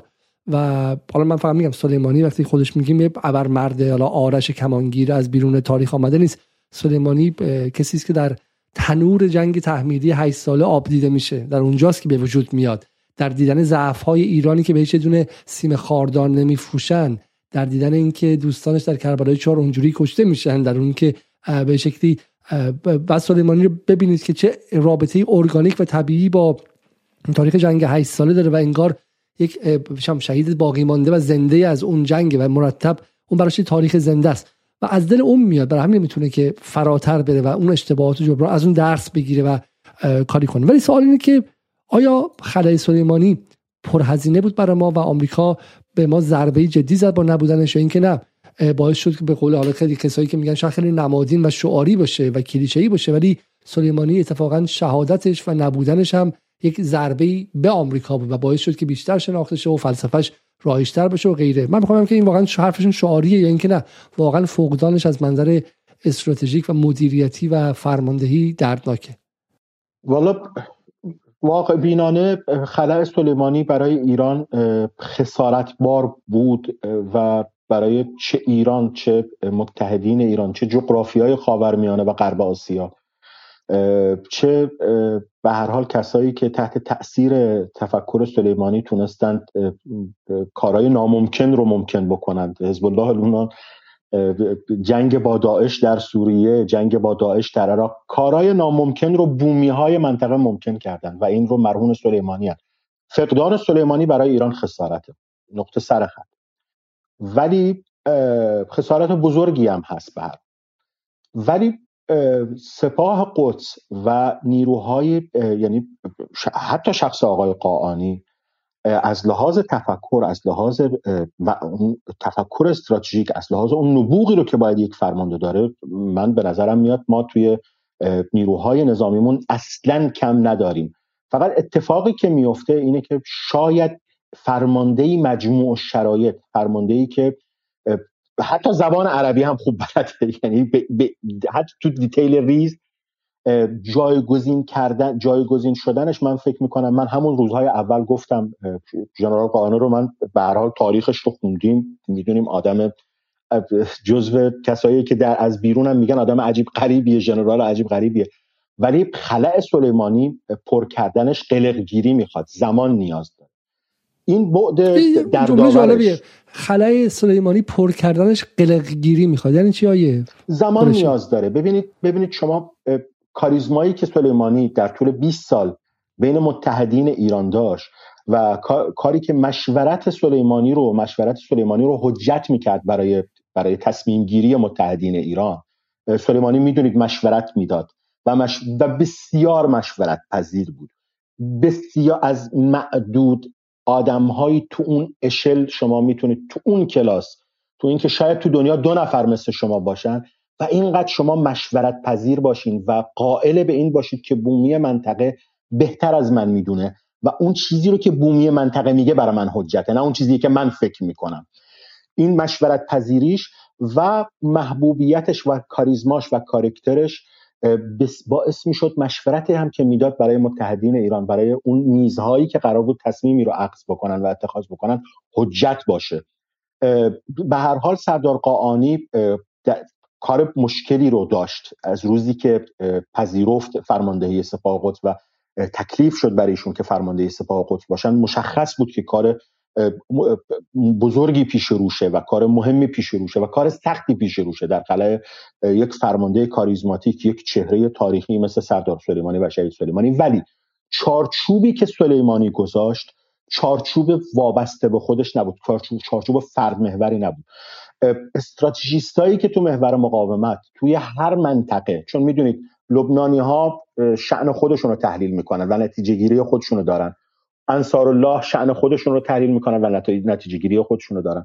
هشت و شعبی همینطور. یعنی ما یکی از مزیت های کار سردار سلیمانی این بود که قضایا بومی بود. به خاطر همین پیروزی ها بومی به دست میاد. و دلیل ضعف سعودی ها اتفاقا به روایت خیلی از تحلیلگران اینه که سعودی ها مزدور می‌خوان.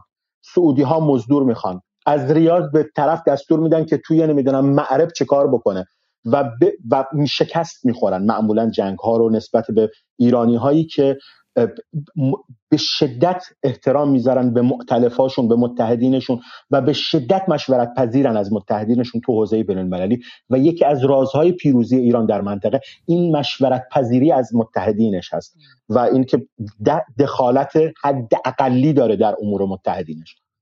ما, ما در برنامه که در مورد در مورد سلبریتی داشتیم همون بحث مزدور پروری گفتیم در تفکر سعودی در رسانه است. بریم آدم بخریم مزدور بخریم فلانی بهش پول بدیم حالا برای ما برقص و غیره. و دقیقا سلیمانی برعکس این بود. سلیمانی همینی که انقلابی بود یعنی معتقد بود تو واقعا بعد به اون لحظه برسی که بری جنگی. تو هر چیز تو رسانه‌ش هم همینه توی جنگ مقابل داعش هم همینه مقابل آمریکا مینه تو باید بجنگی تو با پول نمیجنگی. تو باید, اون بعد اون انرژی در داخلت باشه.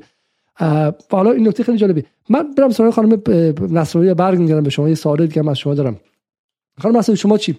برای شما فقدان سلیمانی آیا به پیروزی بزرگ برای آمریکاست در نهایت در این ترامپ با با همه لودگی و به شکلی بلاحت ظاهریش ولی تونست ایران رو از یک فرمانده خیلی جدی محروم کنه که ضعفی یک ضربه کاری برای ایران بود. یا اینکه نه اونطوری که آقای قریشی میگه سلیمانی سیستمی ساخته که در قیاب خودش ادامه داره. ضربه کاری نبود. ولی ضربه بسیار سنگینی بود. چون به قول سعدی صبر بسیار بباید پدر پیر فلک را تا دیگر مادر گیتی چطور فرزند بزاید. یعنی تا دوباره یک نفر بیاد که مجموعی از این تجربیات رو اندوخته باشه در میدانهای مختلف. و در واقع عبور کرده باشه از فراز و های بسیار و تونسته باشه در واقع به چنین فهم جامعی از وضعیت برسه. اینه که به هر حال سلیمانی فردی بود که در برهه ویژه و خاصی از تاریخ در واقع زاده شده بود و از یک مسیری, مسیری عبور کرده بود که خب طبیعتا ممکنه تعداد آدمایی که از اون مسیر عبور کرده باشن تا به اون نقطه نهایی سلیمانی رسیده باشن تعدادشون خیلی زیاد نبوده باشه.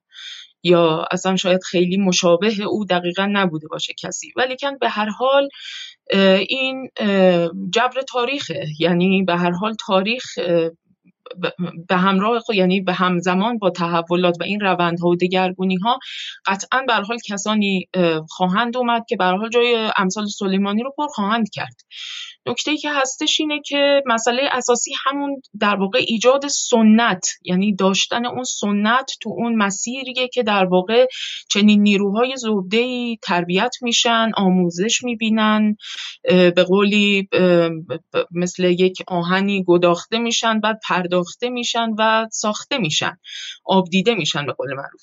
این سنته اگر وجود داشته باشه جای نگرانی از بابت در واقع پر شدن جای خالی امثال سلیمانی نخواهد بود.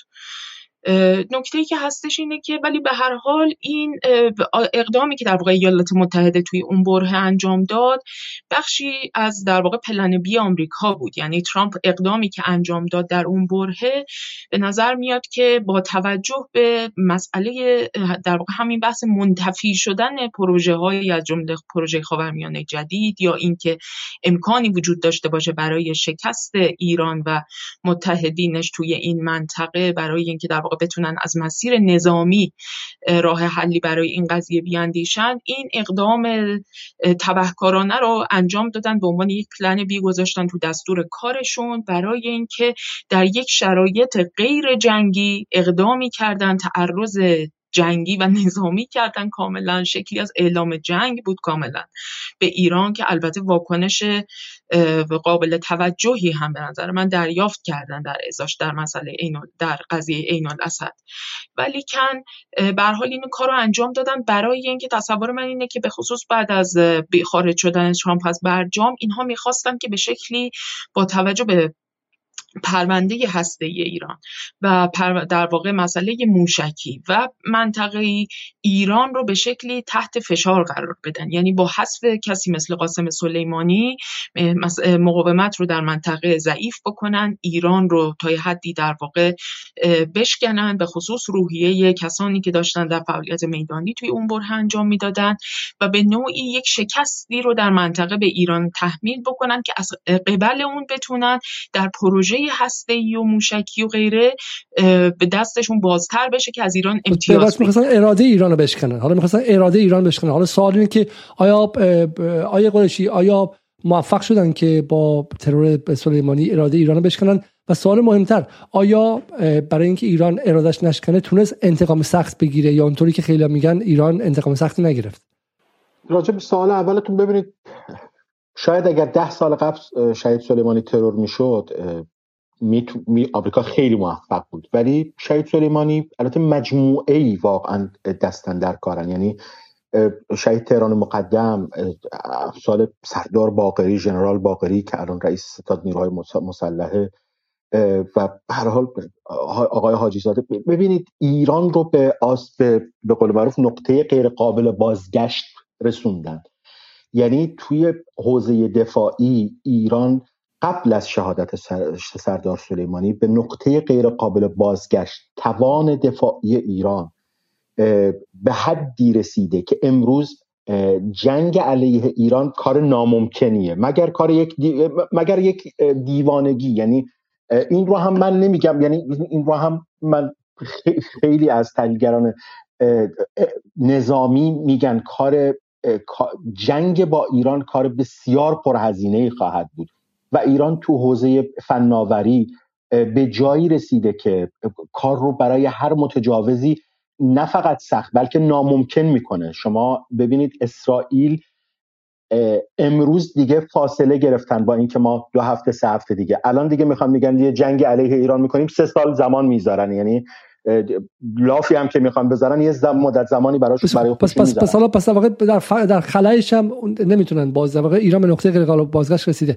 ولی سوال بعدی آیا انتقام سخت ایران گرفته شد یا اینکه نه؟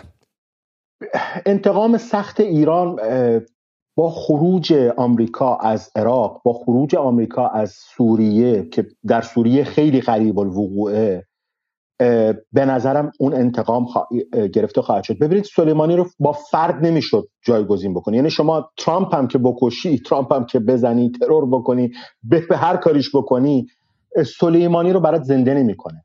ولی هدف سلیمانی خروج منطقه آری از آمریکایی بود. این این هدف سلیمانی بود. دسترسی به منطقه آری از پایگاه نظامی آمریکا به نظرم این این می‌تونه انتقامی باشه که ایران بابت خون طاهر شهید سلیمانی از آمریکا بگیره. در سوریه خیلی نزدیکیم. در سوریه خیلی نزدیکیم. صحبت چند ماهه که پایگاهاشون رو تحویل بدن و دولت سوریه اشراف کامل بر جغرافیای سوریه رو به دست بیاره. ارتش سوریه. در عراق هم فکر می‌کنم خیلی نزدیکیم. آمریکا هزینه بودنش در منطقه حداقل اون قسمتی که علیه ایرانه و متحدین ایران بسیار هزینه سنگینی بوده پس بیشترم خواهد شد. خانم نصر بادی شما آیا ایران انتقام سخت رو گرفت یا حتی بچه های طرفدار نظام و حزب الله میگن که خیر و به شکلی ایران نتونست و و سر صدای به شکلی ترقه بازی بیشتر این اصلا انجام نداد. بچه عاطفی قضیه رو باید عزیزان مخاطبان از وجه استراتژیک و سیاسی قضیه کاملا جدا بکنن. از لحاظ عاطفی قابل درکه که به حال بخش اقداماتی که صورت گرفته شاید از نظر خیلی ها اون انتقام در خور ایالات متحده نبوده. ولی کن از یک سمت خود در واقع زدن این الاسد حقیقتا اتفاق بسیار بسیار مهمی بود که متاسفانه در قباری که به وجود اومد بعد از اتفاق بله هواپیمای اوکراینی متاسفانه نشد قدر و جایگاه اون در واقع راجبش خیلی صحبت بشه و شناخته بشه و این جای تاسف خیلی زیادی داره. چون عملا بعد از جنگ جهانی دوم هیچ کشوری جرأت نکرده بود که یک پایگاه ایالات متحده رو بخواد مورد هدف قرار بده و این اتفاق و این الاسد بزرگترین پایگاه ایالات متحده بود. جایی بود که به قول خود ترامپ میلیاردها دلار در اونجا خرج کرده بودند. باندهایی که در اونجا باندهایی برای فرود بی 52 ها تدارک دیده بودند که قرار بود بمب های آمریکایی اونجا فرود بیان و جلوی این رو گرفتن با این اقدام ایرانی ها و این اقدام اقدام بسیار کلیدی بود. ببینید این چیزی که ما الان میگیم در مورد بحث افول ایالات متحده و اینکه حالا مثلا بعد از قابله اوکراین یا بعد از مناقشه تایوانی که یک کمی شدت گرفت روسیه و چین در مقابل ایالات متحده ظاهرا الان ایستادن و به حال صداشون رو به نوع به شکل دیگری دارن بلند می‌کنن. اما تا پیش از اون این در واقع در انحصار ایران بود. یعنی این ایران بود که مقابل ایالات متحده سفت و سخت ایستاده بود و عین الاسد حقیقتا اتفاق مهمی بود که متاسفانه در موردش خیلی خف... خفقان گرفتیم ما. نتونستیم صحبت کنیم اونجوری که باید.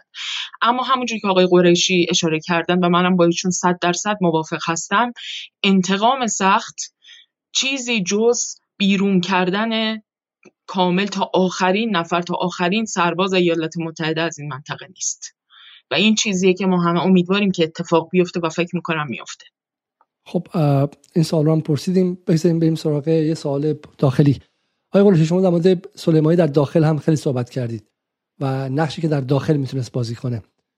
چه نقشی در داخل می‌تونست بازی کنه؟ ما در مورد مفهوم منطقی و بین‌المللی سلیمانی به عنوان اولین کسی که بعد از جنگ ویتنام آمریکا رو عمیقا شکست داده بود صحبت کردیم. و این خیلی مهمه چون بقیه اشکال مقابله با آمریکا و ایستادن و مقاومت مقابل آمریکا اشکالی بود که همشون در خدمت آمریکا قرار گرفت. خیلی ها معتقدن که بن لادن هم مثلا خواست جلو آمریکا بیسته. چه ایستادنی؟ با زدن 11 سپتامبر و کشتن 2000 مردم عادی و بیگناه مشروعیتی به آمریکا داد که بیاد یک میلیون مردم غرب آسیا رو بکشه.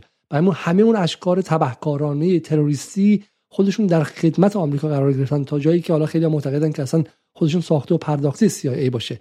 ولی سلیمانی اینطور نبود. سلیمانی عمیقا آمریکا رو شکست و این احتمالا اولین بار بعد از جنگ ویتنام بود. اما بریم سراغ سلیمانی در داخل ایران. چه نقشی در داخل ایران داشت برای شما؟ دو دقیقه خیلی کوتاه چون وقت اندکی. خیلی کوتاه. ببینید شخصیت شهید سلیمانی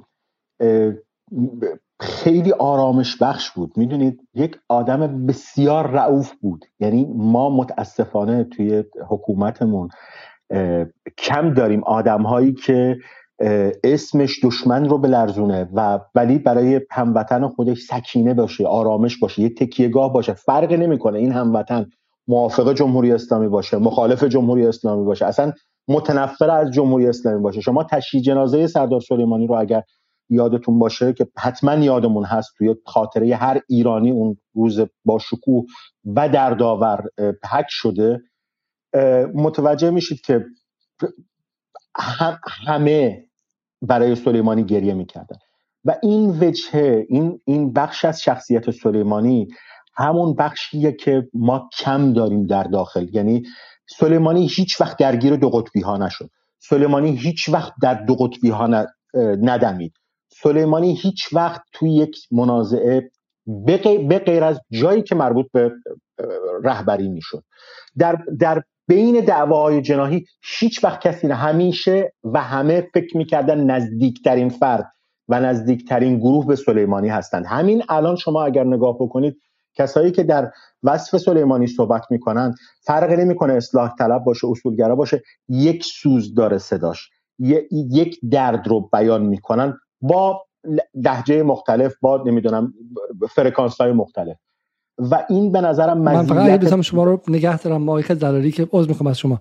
خیلی دلالی که برنامه رو طولانی کردیم این بود که خواستیم اون ساعتی که سر سلیمانی ترور شد رو هم در کنار مخاطبان باشیم و الان دقیقا حدودا تا چند ثانیه دیگه دقیقا دقیقه. یک و بیست دقیقه رسیدیم که درش سردار سلیمانی ترور شد.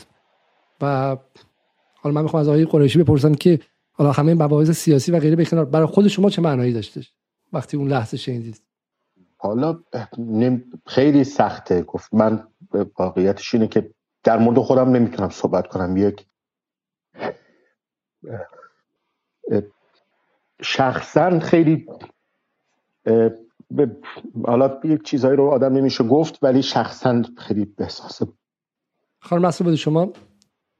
خیلی اون شب رو من خیلی خوب متاسفانه به یاد دارم و باورم نمی‌شد. یعنی خبر رو که خوندم همون در واقع کمی بعد از این واقع بود و اولین یعنی واقعا نمی‌دونستم چیکار کنم. اولین کاری که کردم برای یه سری از دوستان رفقای نزدیکتر رو اینها این پیغام رو فرستادم.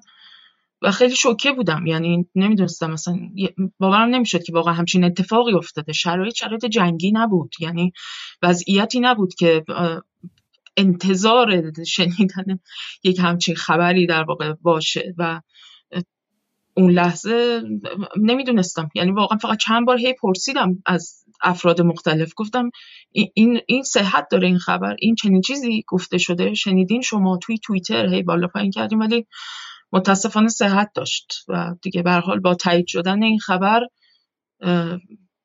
به حال خبر خیلی وحشتناک بود. یعنی لحظه خیلی لحظه حالا جالب بگم اون اتفاقی که میگم خیلی ارگانیک و طبیعی افتاد در جامعه ایران چون خیلی بالا گفتن که که مثلا سلیمانی ساخته ساخته پروپاگاندای جمهوری اسلامی. جمهوری اسلامی اگه پروپاگاندا و دستگاه پروپاگانداش می‌تونست سلیمانی بسازه که سالی 10 تا ساخته بود خب اتفاقا سلیمانی به نظر من ساخته اون چیزی توی روانشناسی. برند بود سلیمانی. روانشناسی میشه archetype یعنی جزء اون کهن الگوهای خیلی عمیق ناخودآگاه ملی ایرانیان بود و ناخودآگاه تاریخی ایرانیان بودن. یه قشنگ حالا میگن اسطوره من از این نظر معتقدم که انگار از دل تاریخ بیرون اومده باشه.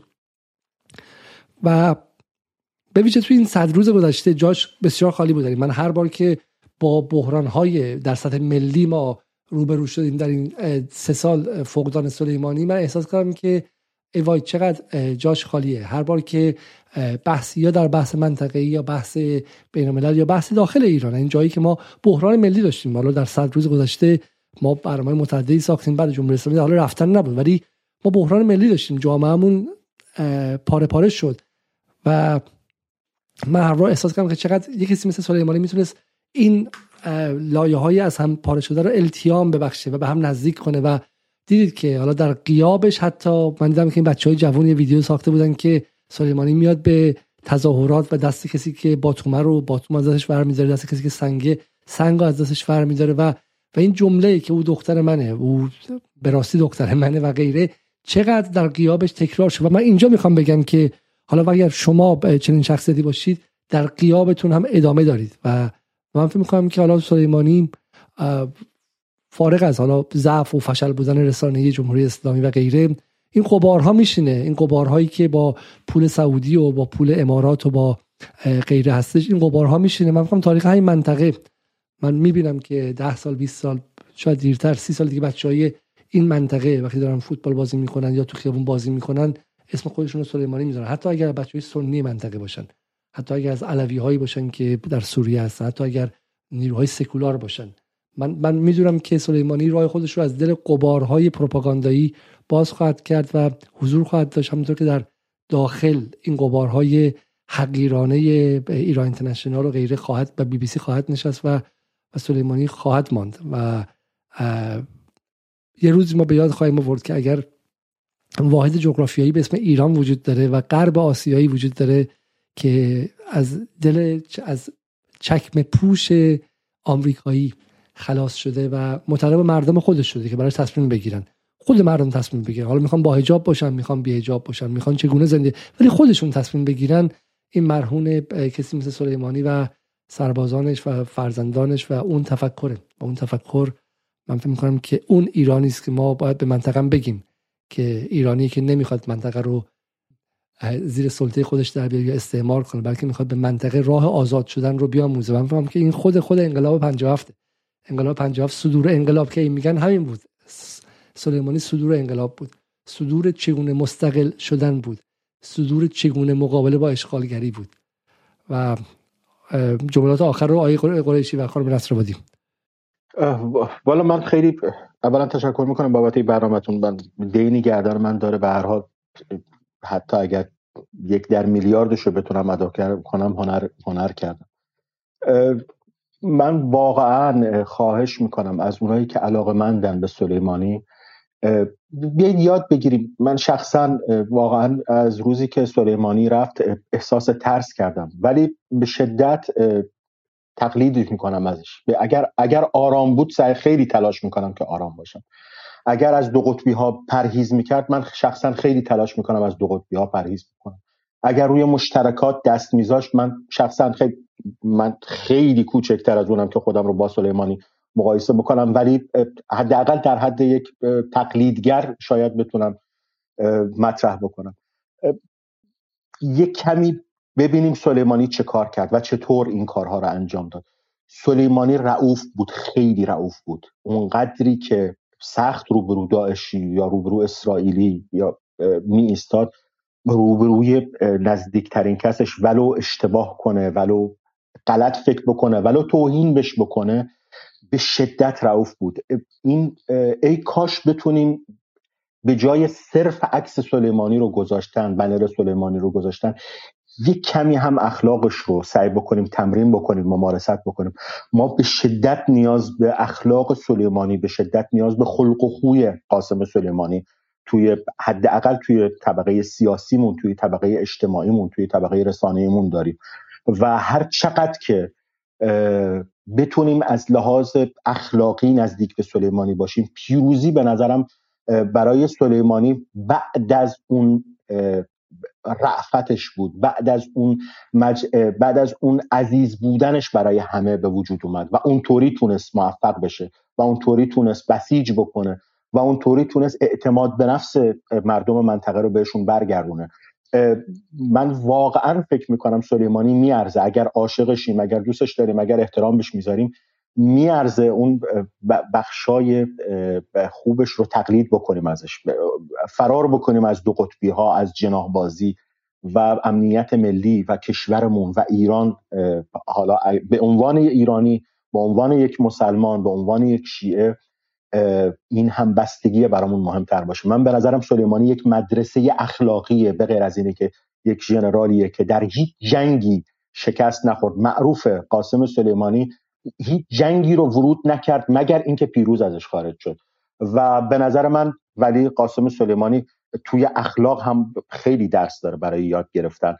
من واقعا به غیر از آرزوی این رو دارم که در آخرت با ایشون مشهور باشم هر کجایی که باشه منم باشم آرزو دارم که بتونم رفتارش رو ولو حد اقلی تقلید بکنم و بتونم اون رواداری اون رعفت اون مهربونیش نسبت به هموطنش رو من هم تقلید بکنم و من هم داشته باشم. خانم نصر بادی راستش یه دوره تاریخی ویژه‌ای رو داریم تجربه می‌کنیم که من خودم شخصا یاد هر کسی که نیست و به خصوص تو این سالها در واقع ترک کرده ما رو به نوعی افسوس می‌خورم که نیست به خاطر اینکه واقعا فکر می‌کنم که یک اتفاقات مهمی داره میافته و یک تمام اون یعنی فداکاری ها جانفشانی ها و تلاش های بسیاری انگار داره به بار میشینه و از این نظر به حال سلیمانی به عنوان کسی که خودش هم نقش مهمی داشته توی در واقع این تحولات و روندهایی که حالا در منطقه ما به این شکل طی شده سهم قابل توجهی هم داشته طبیعتا جاش خیلی خالی خواهد بود برای اینکه به بار نشستن بخشی از این تلاش ها رو ببینه. ولی خب به هر حال تاریخ مثل یه دوی امدادیه دیگه. یعنی آدم هایی هستن که این شانس رو پیدا می‌کنن که توی این تلاش جمعی توی این روندی که حالا بخشیش انسانها در قامت افراد هستن بخشیش روندها و ساختارهایی هستن که فراتر از آدمها دارن کار می‌کنن. ولی به هر حال بعضی از آدمها این شانس رو پیدا می‌کنن که توی این دوی امدادی نقش خودشون رو به بهترین نفع ایفا بکنن و بدن در واقع اون امر جمعی رو به دیگران بسپارم. من فقط امیدوارم که در واقع کسانی که این رو تحویل می‌گیرن توی این دوی امدادی تو ادامهش در واقع بتونن اون آنچه که پشت سرشون بوده رو به جا بیارن. بسیار عالی. از اینکه تا این لحظه مهمان جدال بودین از شما متشکرم. سعی می‌کنیم که فردا شب هم با مهمان هایی درباره سلیمانی و به شکلی میراث و نتایجی که در منطقه گذاشت و معنایی که داشت صحبت کنیم. سعی می‌کنیم که برنامه رو زودتر شروع کنیم. قبل از رفتن تشکر می‌کنم. اگر برنامه رو حتما لایک کنید تا اینکه به دست دوستان دیگه برسه و ما رو هم در پیپل حمایت کنید. شب روزتون خوش و تا برنامه دیگر. خدا نگهدار.